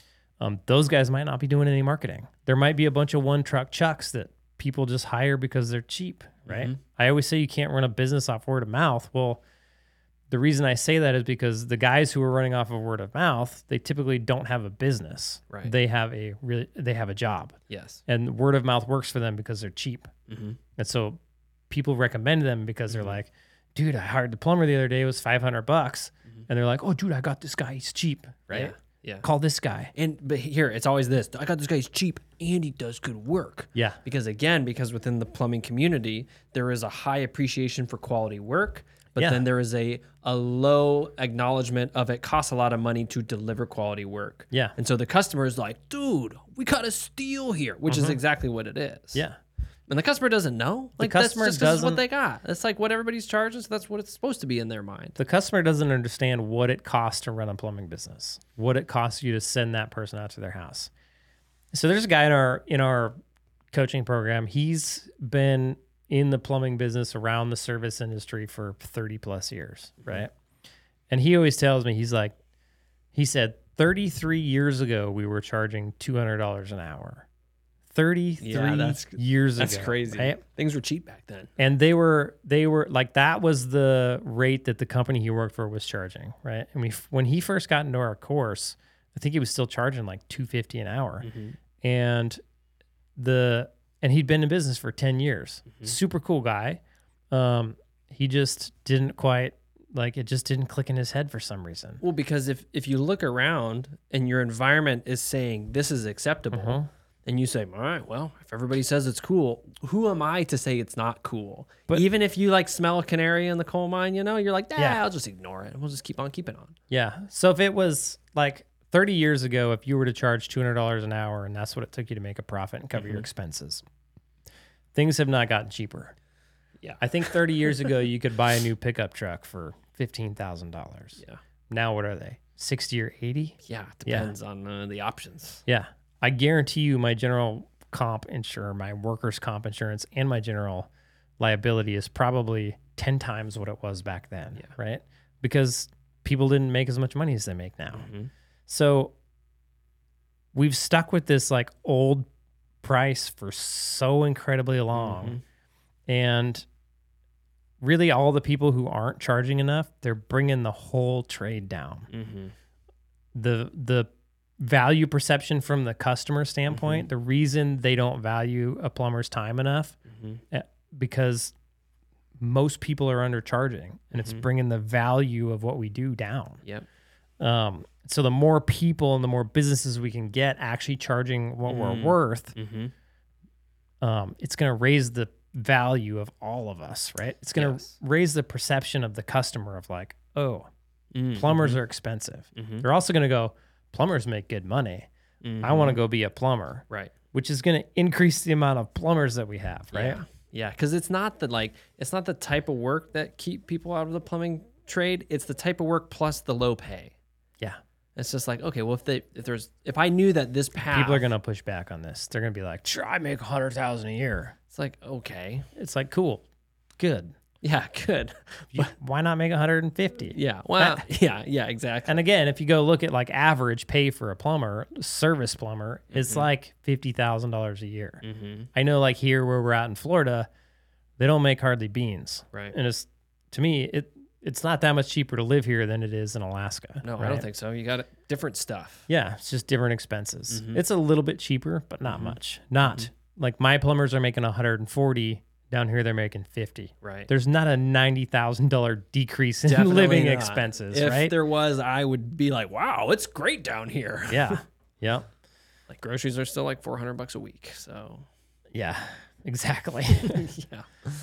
anyway, did we answer Homeboy's question? Yeah, and I think like he really it seemed to me that he was going to have trouble selling at that hour. Right? Yeah. Like just whatever cuz he'll get the calculator, he'll run it and he'll see where he needs to be. But I think there's just again a lack of confidence in selling at that hour Yeah. because again when you look around and your perception is nobody is doing this. Yep. How am I going to actually confidently do this? There's companies. I guarantee you. I don't know where he's at, but I guarantee you, there's a company in his area, or if he's super rural, there may be a mm-hmm. company like in the next city over mm-hmm. that's charging more than four hundred dollars an hour. I guarantee it. Well, because ultimately, again, price is an objective part of your business. Yeah, there's I nothing chal- about it that's like feeling based or market based. It's like, nah, if you want to do this, Yep. you can make money charging this much. The other option is you Yep. can charge less, but you're just not going to make money, Yep. and you're not going to get out of the valley of despair. Yeah, and really what it is is so when you start a business, a plumbing business, right? You take on these expenses to start this business. And you only take on expenses that allow you to bring value to the customer so that allow you to Right. serve the customer so like you buy vans you buy tools you hire guys you do marketing because all of those things allow you to go serve the customer right Mhm. so your expenses are a direct representation they're like a dollar amount of Mhm. what it it costs you to provide that value Mm-hmm. right? And so you like you need to cover that obviously, Mm-hmm. but nobody's going to be able to come in and provide that value for any cheaper. Yeah, because Right. they got to buy the same stuff you they got to go buy the, the, exact same stuff, Yep. right? So if anybody wants to come in and provide the value that you're offering, they're going to have to be as expensive as you. Yeah, and that's why it's objective because there's no fluff in there. There is no fluff. Yep. If you want to ch- if you want to provide the value, you have to charge the money. Yep. It's just how it is. Or you don't have a business. Yeah. Right? Or you're you're not bringing the value because you're skimping on things like, well, I buy old vehicles, or I Yep. make my guys buy their own tools, or they work out of their own trucks. All these things Mm-hmm. that then make your company look less reliable to the customer. Yep. Yep. It lowers your perceived value. Yes. Yeah. So you had a conversation today with your brother. Yeah. And we sort of touched on that just very barely. Yeah. Um, what What did you guys talk about? so, you know, my brother owns a marketing company. And so he gets Bless his heart. Bless his heart, dude. That's the worst business to be in. Yeah. It really is. You like, really have to have a passion for like that kind of thing. You do. Like dealing with the the so like plumbers are brutal on their marketing companies. I'll just say that. Yeah. Because they hire one, they're like, this guy freaking sucks, and they split. And really it's not the marketing company that sucks, it's the business owner, right? Mm-hmm. Um, yes, there's some marketing companies I'm sure that actually do suck. Sure, of course. But I think for the most part, it's a lack of understanding of what marketing is on the plumbers mm-hmm. end, and it's a lack of like commitment to stick with something, and it's a mm-hmm. lack of like just running their business properly on their mm-hmm. end. Like if you have a crappy business and somebody sends you leads all day long, it's not going to fix your business, right? You still have a crappy business. Right. So you need to learn how to run a good business and then put leads in it. And if you're priced right, you will make money, right? Mhm. And so the the marketing companies get the short end of that stick Right. because they're they're just bringing in people Mm, and then they fail as a business and so then they fire the marketing company and they go to the next one. again, because if we remember, if we're spinning our wheels in the valley of despair, Yeah. and we hire a marketing company to get us leads, but we never fix our pricing, yeah. it's not gonna So we it's can't gonna get us afford the out of there. Yeah. Right. And the marketing company be like, dude, it's five hundred bucks a lead, and you're like, that's insane. This guy's crazy. Right. And so I was talking with my brother, and he's like, "Man, I'm getting these, I'm having these consultations with these guys, right? Mhm. And they're they're coming in, and I don't know when to tell them to hire me." Mm. And I was like, "Okay."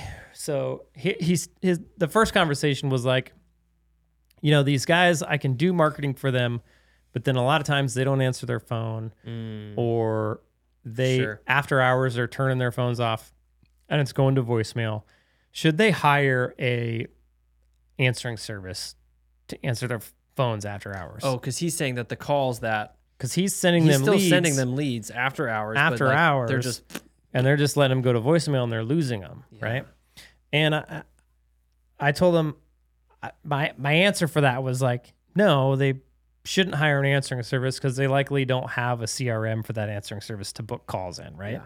so they got to have some way to book a call like the one we work with only works with ServiceTitan Yeah. so you would have to be on ServiceTitan in order to take advantage of the Yeah. after hours phone service but if they're getting like one to two book calls a day i was like you sh- they should just hire a csr Mm-hmm. because a CSR number one will be able to answer calls all day long. Right. So they'll be able to during business hours, Mm. you know, be able to soak up a lot of the leads that you're sending them, take Mhm. advantage of those leads, book them into jobs, Mhm. and then also it would make them seem way more professional, Mhm. right? Raise their perceived value. The Mhm. customer would automatically because somebody else was answering the phone that Mhm. sounded like they worked in an office Mhm. Was answering the phone and getting them on the schedule, Mhm. the perceived value of the company goes up. Also, if that CSR then makes a really professional voicemail recording for a you know, a homeowner to call a company and get a voicemail recording after hours Right.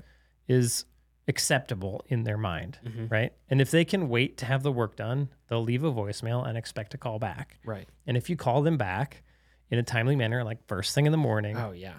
Then they're not going to have any problem doing business with you. No, because that's normal. Right. Mm-hmm. Um, so you will lose less leads that way just by having a nice voicemail and actually calling people back. So that would be so that Mm-hmm. Wait, would wait, be wait, like what? wow. so that would be like a better like situation for Mm-hmm. that, right? and then he's like, okay, well, so when should they hire me to do their marketing, right? He's like, I'm having a hard time because I'm getting these guys in and they're they're in they're in their one truck chuck. Mhm. They need more work, but you know, my fee is thousands of dollars a month. Mhm. So and and I feel bad asking them to pay me Mm. and they have a hard time paying me. Mm-hmm. So when should that transaction happen? And I was and I told them flat out, I was like, it should, it should happen like they start their business day one, day two they hire a marketing company, Yeah. right? Or day one they start their business, day two they this is day two and this is day Yeah, one for some reason. yeah, this one. day two, right? yeah. Day two they get their pricing right. Yeah. Day three they go hire a marketing company. Yeah. And so, like, if I was to do it all over again, I would go. I mean, this is kind of what I did. I would. I already had the credit card, but I would go get a zero percent interest for your credit card and go hire a marketing company. Yep. And I'd put that That's marketing. free, that's free money right there, dude. free money. I'd go put that marketing on that credit card until I was making enough money to where I could pay it off. Mm-hmm. Because if you don't have marketing, you don't have a customer, and if you don't have a customer to serve, you can't go make any money. It's like one of the foundations of your business. Huge right? foundation. huge. Um, and so, and and from the the person who's in those shoes, like, it's okay. I want to have a successful plumbing business. Right. What are the steps I need to take? Mhm. Let's say I want to get to three guys. I want to pull out of the Mhm. van and I want to be in Mm. the office. What are the steps I need to take? Mhm. I need to hire three guys. I need to hire CSR. I need four vans. Um, I need ServiceTitan. Um, I need, you know, I need to make sure I'm priced right. Yep. Um, so now let's break those steps down into actionable Yep. steps. Let's we just a, have our big goals, and then we have our actionable steps. let's get a plan, right? throw it on our Google Calendar. Let's get a plan. Okay. Day one, I need a business license and the stuff to start a business. Right. Done. Day two, I need to know that if I go to somebody's house, I can actually make money. So let's download my pricing calculator and get that figured out. Mhm. If I haven't, I'll just charge 400 an hour. It'll be good enough for that guy at that Mhm. point in time. Um, day number three, man, now I need customers, right? Mhm. Or maybe day number three, I need a van and tools so that I can actually go service the customer. Right. I need my minimum viable product, is Right. what we would call that. Mhm. So go get a van, go get the tools, maybe put a little bit of stock in it. I probably wouldn't even do that. Day four, marketing. Yeah. So I would like, go like legit too. Not, Legit. Not would- like weenie like now. Fake marketing. Nope. Like the expensive kind that you're going to stick with for a long time. Like your Yep. brother's company that's legit and Yep. does plumbing business and can do all the things. Yep. Go get a credit card and be willing to spend good money on marketing. And that does a couple of things because one, it's going to actually allow you to have that marketing in place when you need it. Yep. When you actually need to put cash into it and see a result. Yep. And then two, it's going to put your back right up against that wall. Yep. It's going to create this need in you to actually go out and Yep. do the stuff. And we're assuming like this person doesn't have any money. Obviously, if you have money, you can just hire a marketing company Yeah. use your cash. yeah, sure. like ideally, everybody would have some cash reserves, but I mean that's not everybody's case. Right. Like me, when I started my business, I had two kids, a wife, we had a Mhm. home, we had a car, we had food. I didn't make an, I didn't make a ton of money to put away cash as a plumber, right? Um, so I put it on a credit card. I didn't want. I had some cash. I didn't want to spend it all. Um, so I put it on a credit card Mhm. and then paid it off. And I ended up paying it off in the first month. Yeah. So it wasn't that big of a deal. But you were hungry too. Like you would go out there and you would, you Yeah. would get after it. Oh yeah, I was hungry. Um, so they need to be hiring a marketing company like Pronto, right? Yeah. So if you, if you, and the thing is, they need to be willing to spend money on a lead. Mm. So part of the thing with my brother is he'll get calls Mm-hmm. and he'll do a market analysis for you, Mhm. which is totally free if anybody needs it. It's super valuable. Um, you can go to mammothforplumbers.com, get a free market analysis, get the information you need, whether you buy or not. Um, I would highly recommend it. I'm not paid by him. I don't get anything for that. I just know it's a valuable service. Yep. He just gets a good thank you card at Christmas. Yeah, with a million dollars in it. Yeah, no, just kidding. no big deal. just kidding. Um, Yeah, your brother only wishes. yeah, He'd give you a gift like that. Well, I wish he'd give me a gift like that. That'd be rad. Mm-hmm. Um, so, you know, he'll do a market analysis and he'll he can tell you like how much it's going to cost for a lead from Google pay per click. Mm-hmm. Um, and so he might come to you and be like, "Hey, okay, I did a market analysis on where you're at and where your plumbing business is at. You know, it's going to cost you four hundred dollars for a lead from pay per click. Mhm. Are you prepared to pay that price for a lead?" Mm.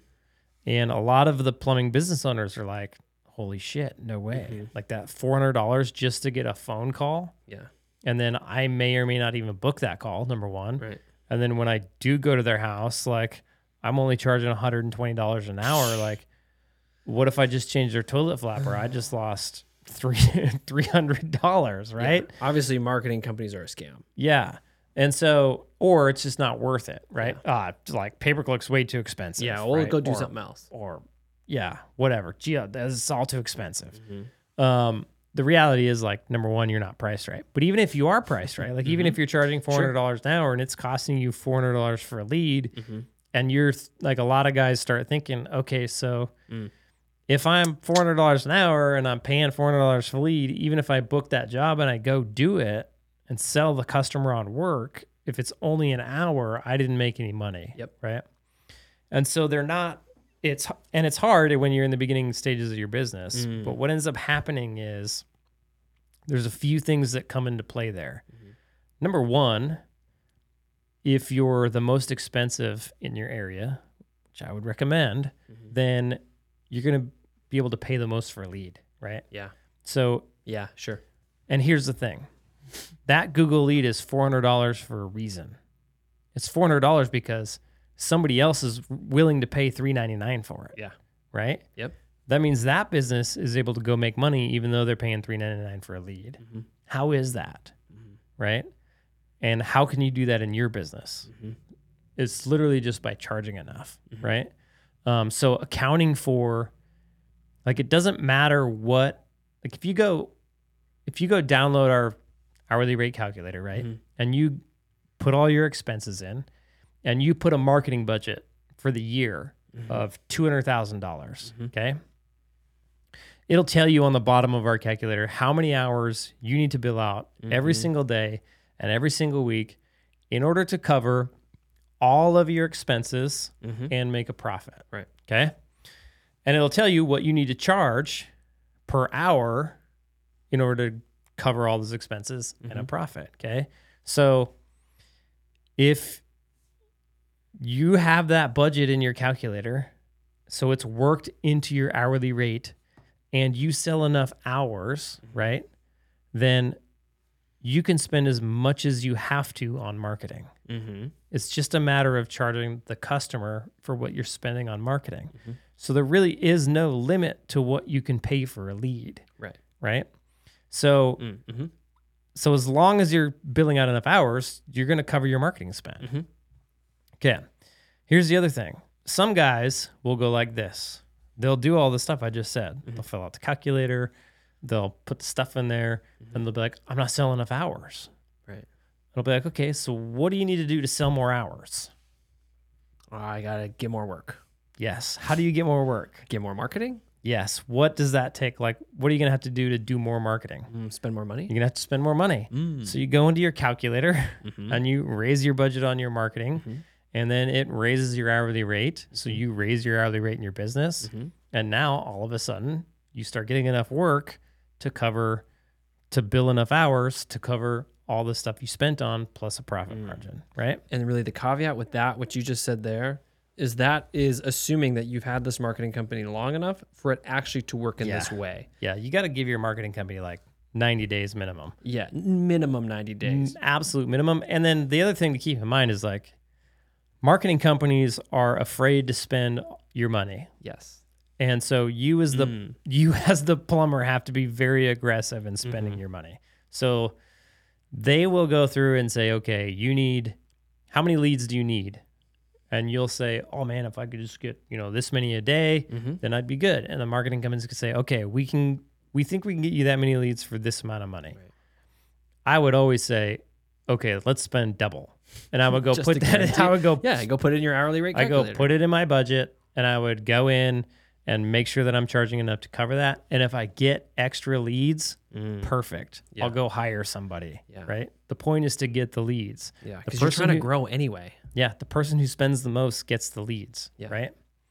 and again, like that person who's spending the most is going to have the customer pay for it. yes. And so, Okay. and, and also just like when you guys look at that hourly rate calculator, like Yep. when you put in your marketing budget, Yeah. like of two hundred thousand dollars, like Yep. how much do you think that raises the hour the hourly rate to the customer? It well it depends on how many service vehicles you have, right? Sure. The more service vehicles you have, the less it's going to raise raise the rate. Right. Right. What Because about with just four service vehicles? well, it's going to raise over? I don't.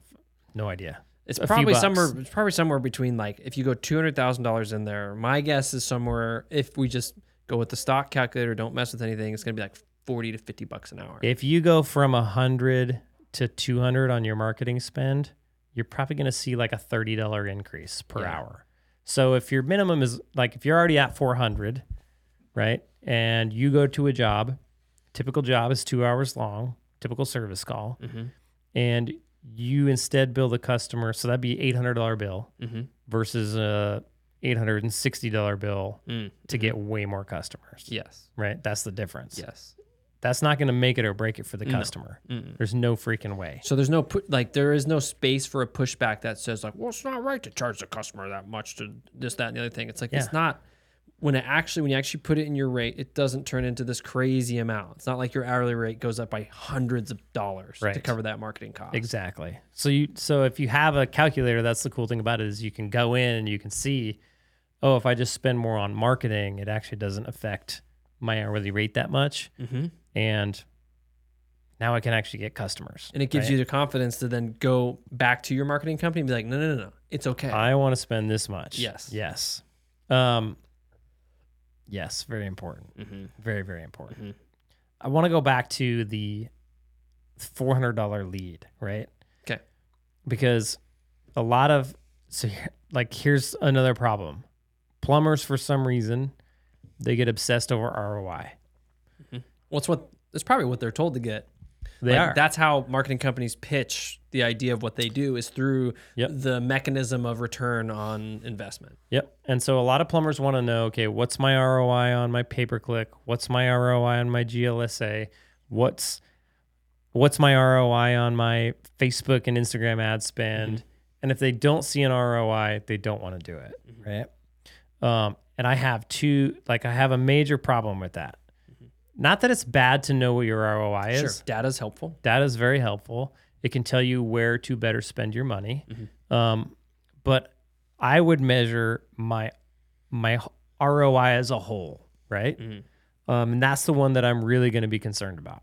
If I spend five hundred thousand dollars total on all of my marketing, okay, my marketing as a whole, then I want to know that okay, five hundred thousand, and I got X amount of phone calls into my business. That means a lead cost me this much money, right? And it's like when I do that for my business, it's actually very cheap. Mm. I get really cheap leads, right? Mm, Because sure. a lot of people, like a lot of people, call me from a lot of different sources. Right. Some of those sources are five hundred dollars a lead. Mhm. Some of those sources are free. Mm-hmm. Some of those sources are thirty dollars a lead. Some of them are seven dollars a lead. Mm-hmm. Most of them, we really truly have no idea where they came from. Yeah, you don't know They what may- touch points triggered the transaction decision. Yes, they may have called us through pay per click, but we don't know why they chose us over the other person. Right. Did they see our van? Did somebody tell them about us? Did they see our Facebook ads? Did they Mm-hmm. see our Instagram account? What did they see that made them hire us? Like, Yeah. Mm-hmm. why did they choose us? Right. We have no clue, no idea. And there's no way to track it. So there's really no true way to measure ROI Right. on a specific lead source. Mm-hmm. The only ROI you can truly measure is this is what I spent on marketing. Mm-hmm. This is how many phone calls I get in my Yes. business. That is the only actual measurement that you can measure. Yep. Gross marketing spend, gross phone calls. And it doesn't and it doesn't matter if you're spending five hundred dollars for this lead source Mm-hmm. and thirty dollars for this lead source and a dollar for this lead source or whatever. Right. Right. It's the whole picture that counts. Yeah. Um, the other thing is like for pay per click specifically because leads are more expensive. Like number one, don't think about it just as leads. Think Yeah. about it as branding as well. Yeah. When somebody goes on Google and they search for a plumber and they see two plumbers, even if they don't choose you, they're still seeing your name. Mm-hmm. So that guy comes and does a piss poor job or doesn't answer his phone or Sure. whatever. Guess who they're calling? They're calling you. Mm-hmm. They might just go Google your name at that point, Mhm. and now that lead isn't attributed to that pay per click campaign, right? Yep. So you can't measure it, um, and you need to measure the whole, right? Yeah. The whole system. So the other thing is, um, you have to think about lifetime. You need to think about lifetime value of your customer as Mhm. well, which is, and I want to say lifetime gross profit Mm. of the customer. Lifetime value, gross profit value, we'll call it. Yeah. Okay. Sure. So, how much gross profit are you going to make off that customer in the lifetime of the customer? If you're new in business, you have no idea. Mm-hmm. Yep. Right. If you put good systems in place to retain your customers for a long time, so Mm. you actually go do a good job, you provide a membership plan where they can become a member with you, um, you put in these systems to be able to retain customers, Mhm.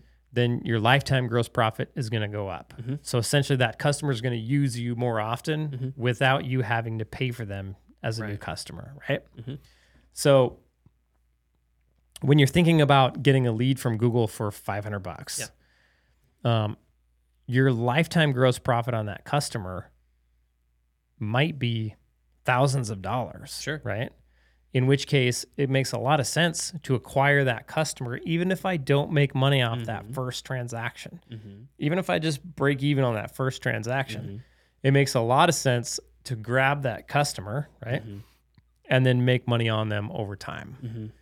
And that's the stuff that like people aren't willing to do. Mm.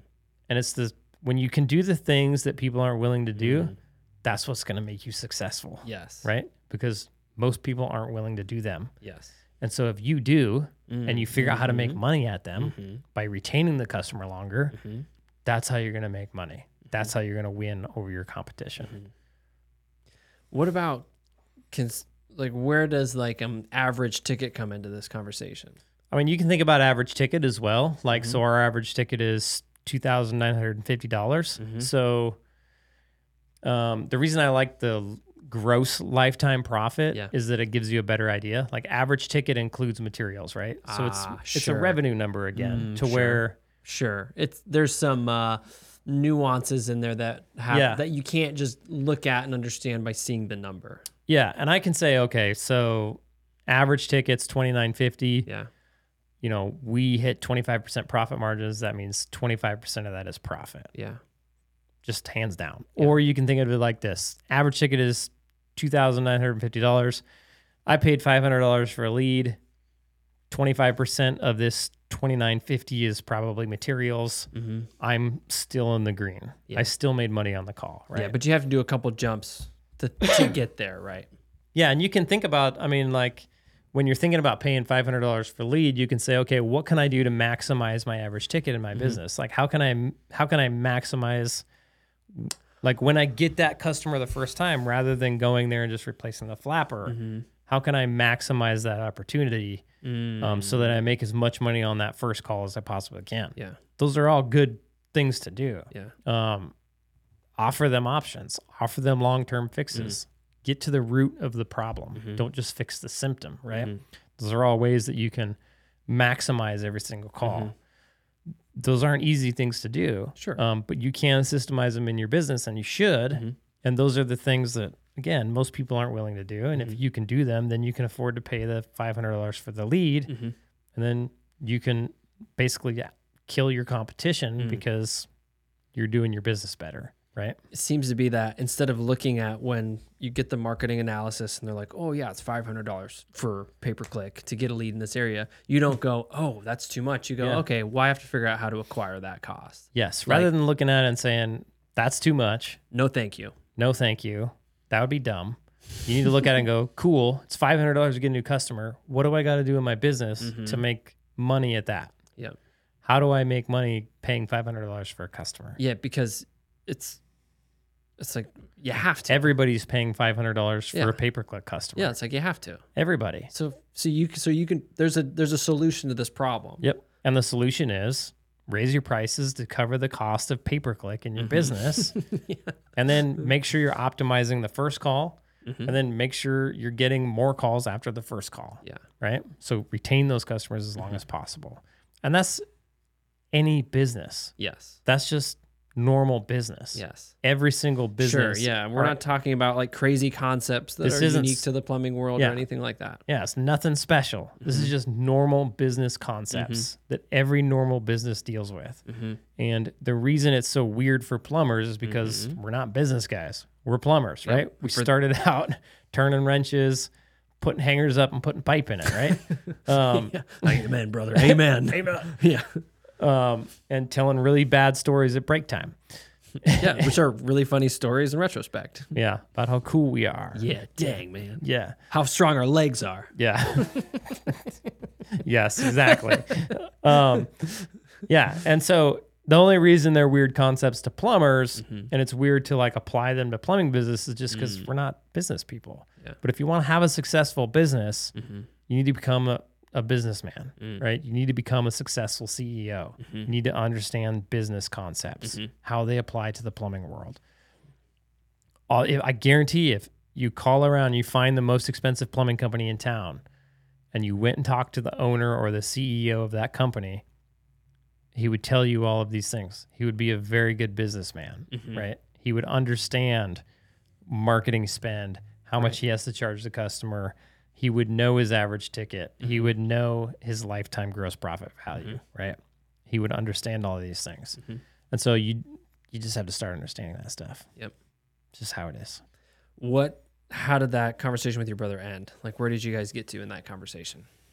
Um, it was good. He he got a better understanding of like Mm-hmm. where where guys are at because it's hard for him because he doesn't want to Yeah. push guys into buying his service. Sure. And I kind of ended in like, hey man, if you really cared about their success, Right.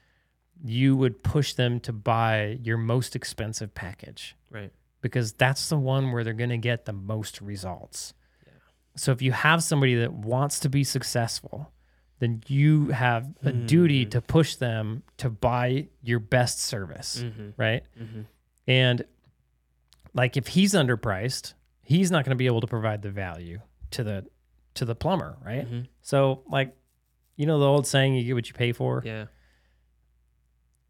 it's been more true than not in my life. Like it's been true more times than not mm-hmm. because when you pay for something that's expensive, mm-hmm.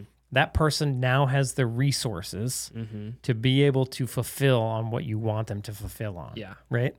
And when something goes wrong, they now have the resources to fix it. Mm-hmm. And when they need to go to the extra mile to get you better results, they now have the resources to be able to Yeah. do that because you paid them more. Mm-hmm. So, for like plumbers listening to this, when you're going to hire a marketing company, go hire a damn good marketing company, Yeah. right?